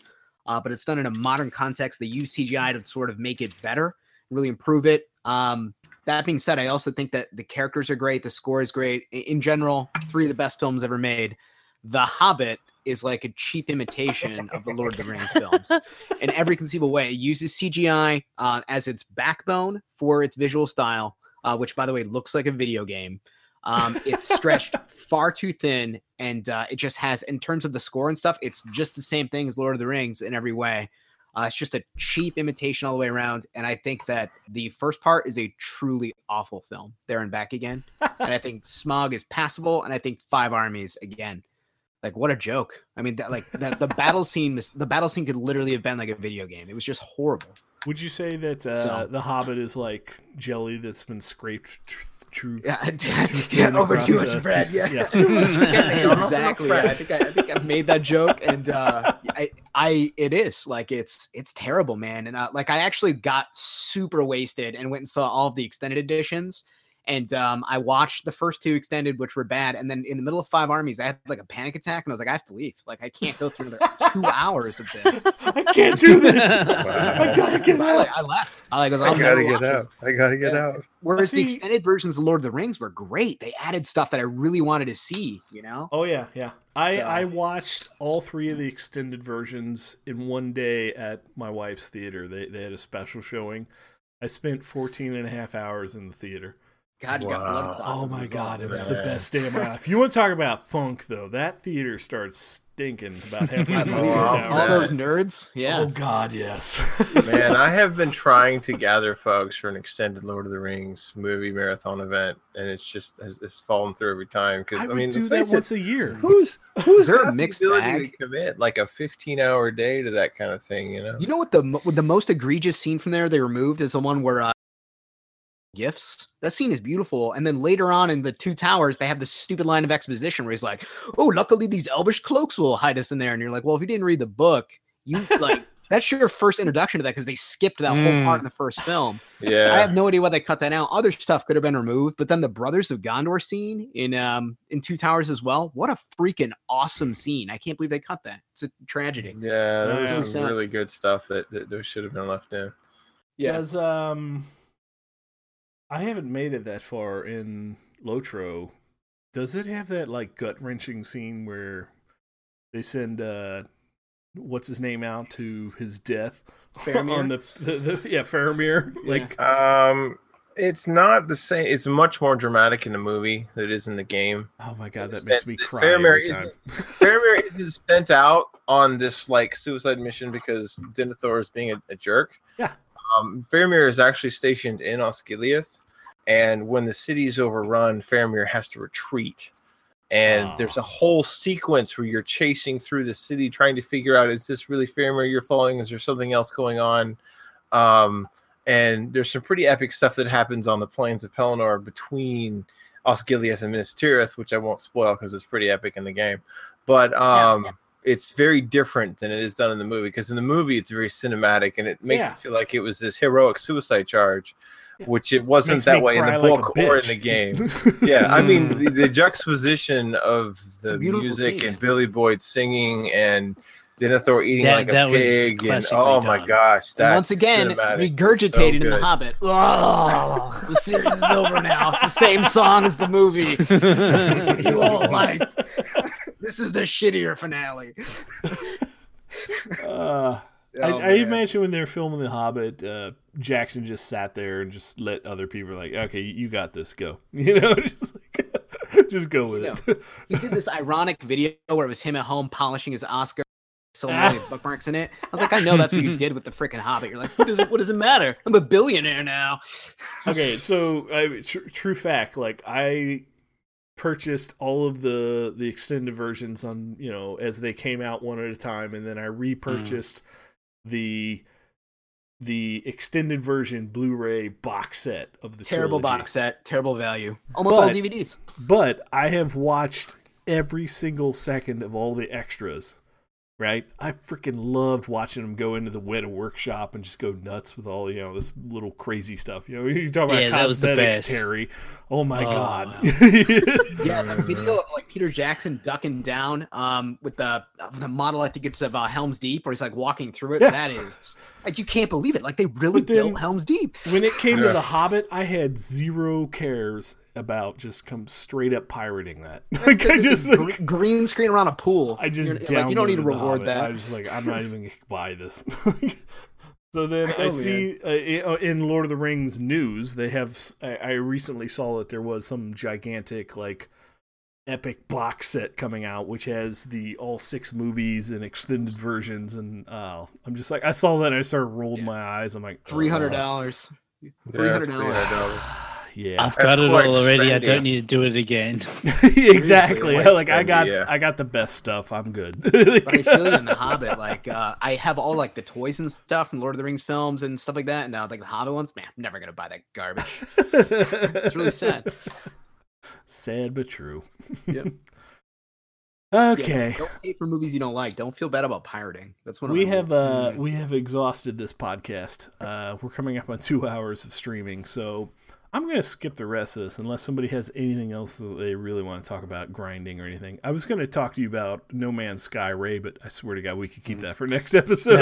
I'll let you just go off about No Man's Sky on next episode. Okay, I promise. Great technology, terrible game. There's my summary. We'll make a great other game someday. Yeah, exactly. It looks like it was really cool, but everything I've read about it said it just doesn't live up to the hype, and I'm like, oh, that's sad. One thing I'll say before you go, do you remember when Aliens Colonial Marines, they set out those like fake videos of the game, and then when it came out, it was actually garbage and looked like crap? That's how I felt about No Man's Sky. I was like, where are the dinosaurs and the freaking birds flying in the sky? I'm on an empty, desolate planet in the middle of nowhere that I'm going to name something like Poop Dick. I'm going to move on. Terrible game. So I'm contractually obligated to by Andang to say that we have a Patreon for Players Alliance. Go out there and donate. I'm not going to read this whole contract. So if you'd like to contact us, I'm skipping over the fine print at this point. Yeah, we have a Patreon. Go donate if you want to, or donate to some sort of a generous cause. Do whatever you feel like. I don't care. So if you want to contact us, just follow us on Twitter at Players Ally or at XPQuest. I am at DJ Pimp Daddy, and of course Raytech is at Raytech Rages. What's your YouTube channel, Ray? My YouTube channel is www.youtube.com/user/Raytech Rages, where I am currently playing through Minecraft, Knights of Pen and Paper +1. Actually, just a little stopgap advice for anybody who's playing text-based games. read them out to yourself. You will enjoy them 100% better. That's a fantastic series. Yeah, that sounds like it. Oh, it's, I'm enjoying it so much. And also playing a modded RimWorld series on my channel. So if you're interested in any of those, come on down. So I'm going to toss this over to our guest. Terry, where can they find you? They can find me on Twitter at Terry Edwin. And also I stream on Twitch, which is twitch.tv/Terry Edwin. Sweet. Brax is left, so of course you can find him at BraxWolf, or you could go out to beyondbossfights.com, which is his fantastic podcast. Why are you not listening to that if you're not subscribed? Chad, you. I'm Chad Michael Van Alston. That's my real name, and I'm on not Twitter at Chad. Name. Yeah, it's my real long pompous name. I'm on Twitter at Chad Van Alston, and you can find our podcast at thecinemetictangent.com if you feel so up to it. And Carvet? You can find me on Twitter at CarvetLP. I'm also on Twitch at CarvetLogSplitter. And I'm one of the co-hosts of Local Players News and a couple of things that we do on the Players Alliance. Woohoo. Rock on. Okay, you can find all the Players Alliance shows on this same channel, obviously. On Monday nights, 8:30 Eastern, you got DDO Players. And then every other Thursday-ish at 9 p.m.-ish, I say with air quotes. I'm actually doing air quotes in real life. We have an XP quest. One doesn't do them digitally. It's kind of when we feel like it is when we do the show. Okay. No, it's more of a case when DJ is available. Yeah, things got busy. You're like me, man. Like every 2 weeks, never happens. So the last Friday of every month, you've of course got Lotro Academy. That's a great show to listen to if you sort of new to it. And then Saturday nights at 8:30 Eastern, you have our flagship podcast, the Lotro Players News. And I'm sure after this episode, we're going to be banned from the channel. So I only swore twice. I counted. I took a little tally. Basically, we all agreed we shouldn't pay money for Lord of the... No, just kidding. Okay. Anybody have any final thoughts? Thank you for having me. I'm a cigar, guys. Thank you. Yeah, my final thought is I have a magnet of the Green Dragon Inn on my fridge. Nice. I do too. It's awesome. Oh, hell yeah. I've just crossed the Lord of the Rings fandom line, and I now have a permanently endelled tattoo of a Lord of the Rings themed tattoo, so I'm pretty jazzed about that right now. Check it out. Yeah, it's the picture's on my Twitter. That's awesome. I will have to go dig this up. Yeah, and if you don't know what it is, just tweet me and I'll tell you. I got lost in the country in Florida, and some guy had a big sign on his, I don't know, decrepit farm that said Prancing Pony, and it made me laugh. I took a picture of it. I'll find it. I'll post it. You know, I never thought you could actually get lost in the country in Florida. Oh, my God. You can. In the swamp areas. Oh, my God. Yeah. Outside of Orlando. Terrifying people. Yeah, I was going towards Georgia, and I got lost. It was nuts. We took the kids to Disney, and we made it there and somehow out of Florida without incident. But, yeah, there's some long stretches in there. There's some people you just drive through, and you're like, oh, these people are voting for Trump. That is so true. Okay, well, thank you all, chat, for joining us, and everyone, keep pressing on. I guess that's all we can do. Keep fighting the good fight. Find time for the grind. Find time for the grind, indeed.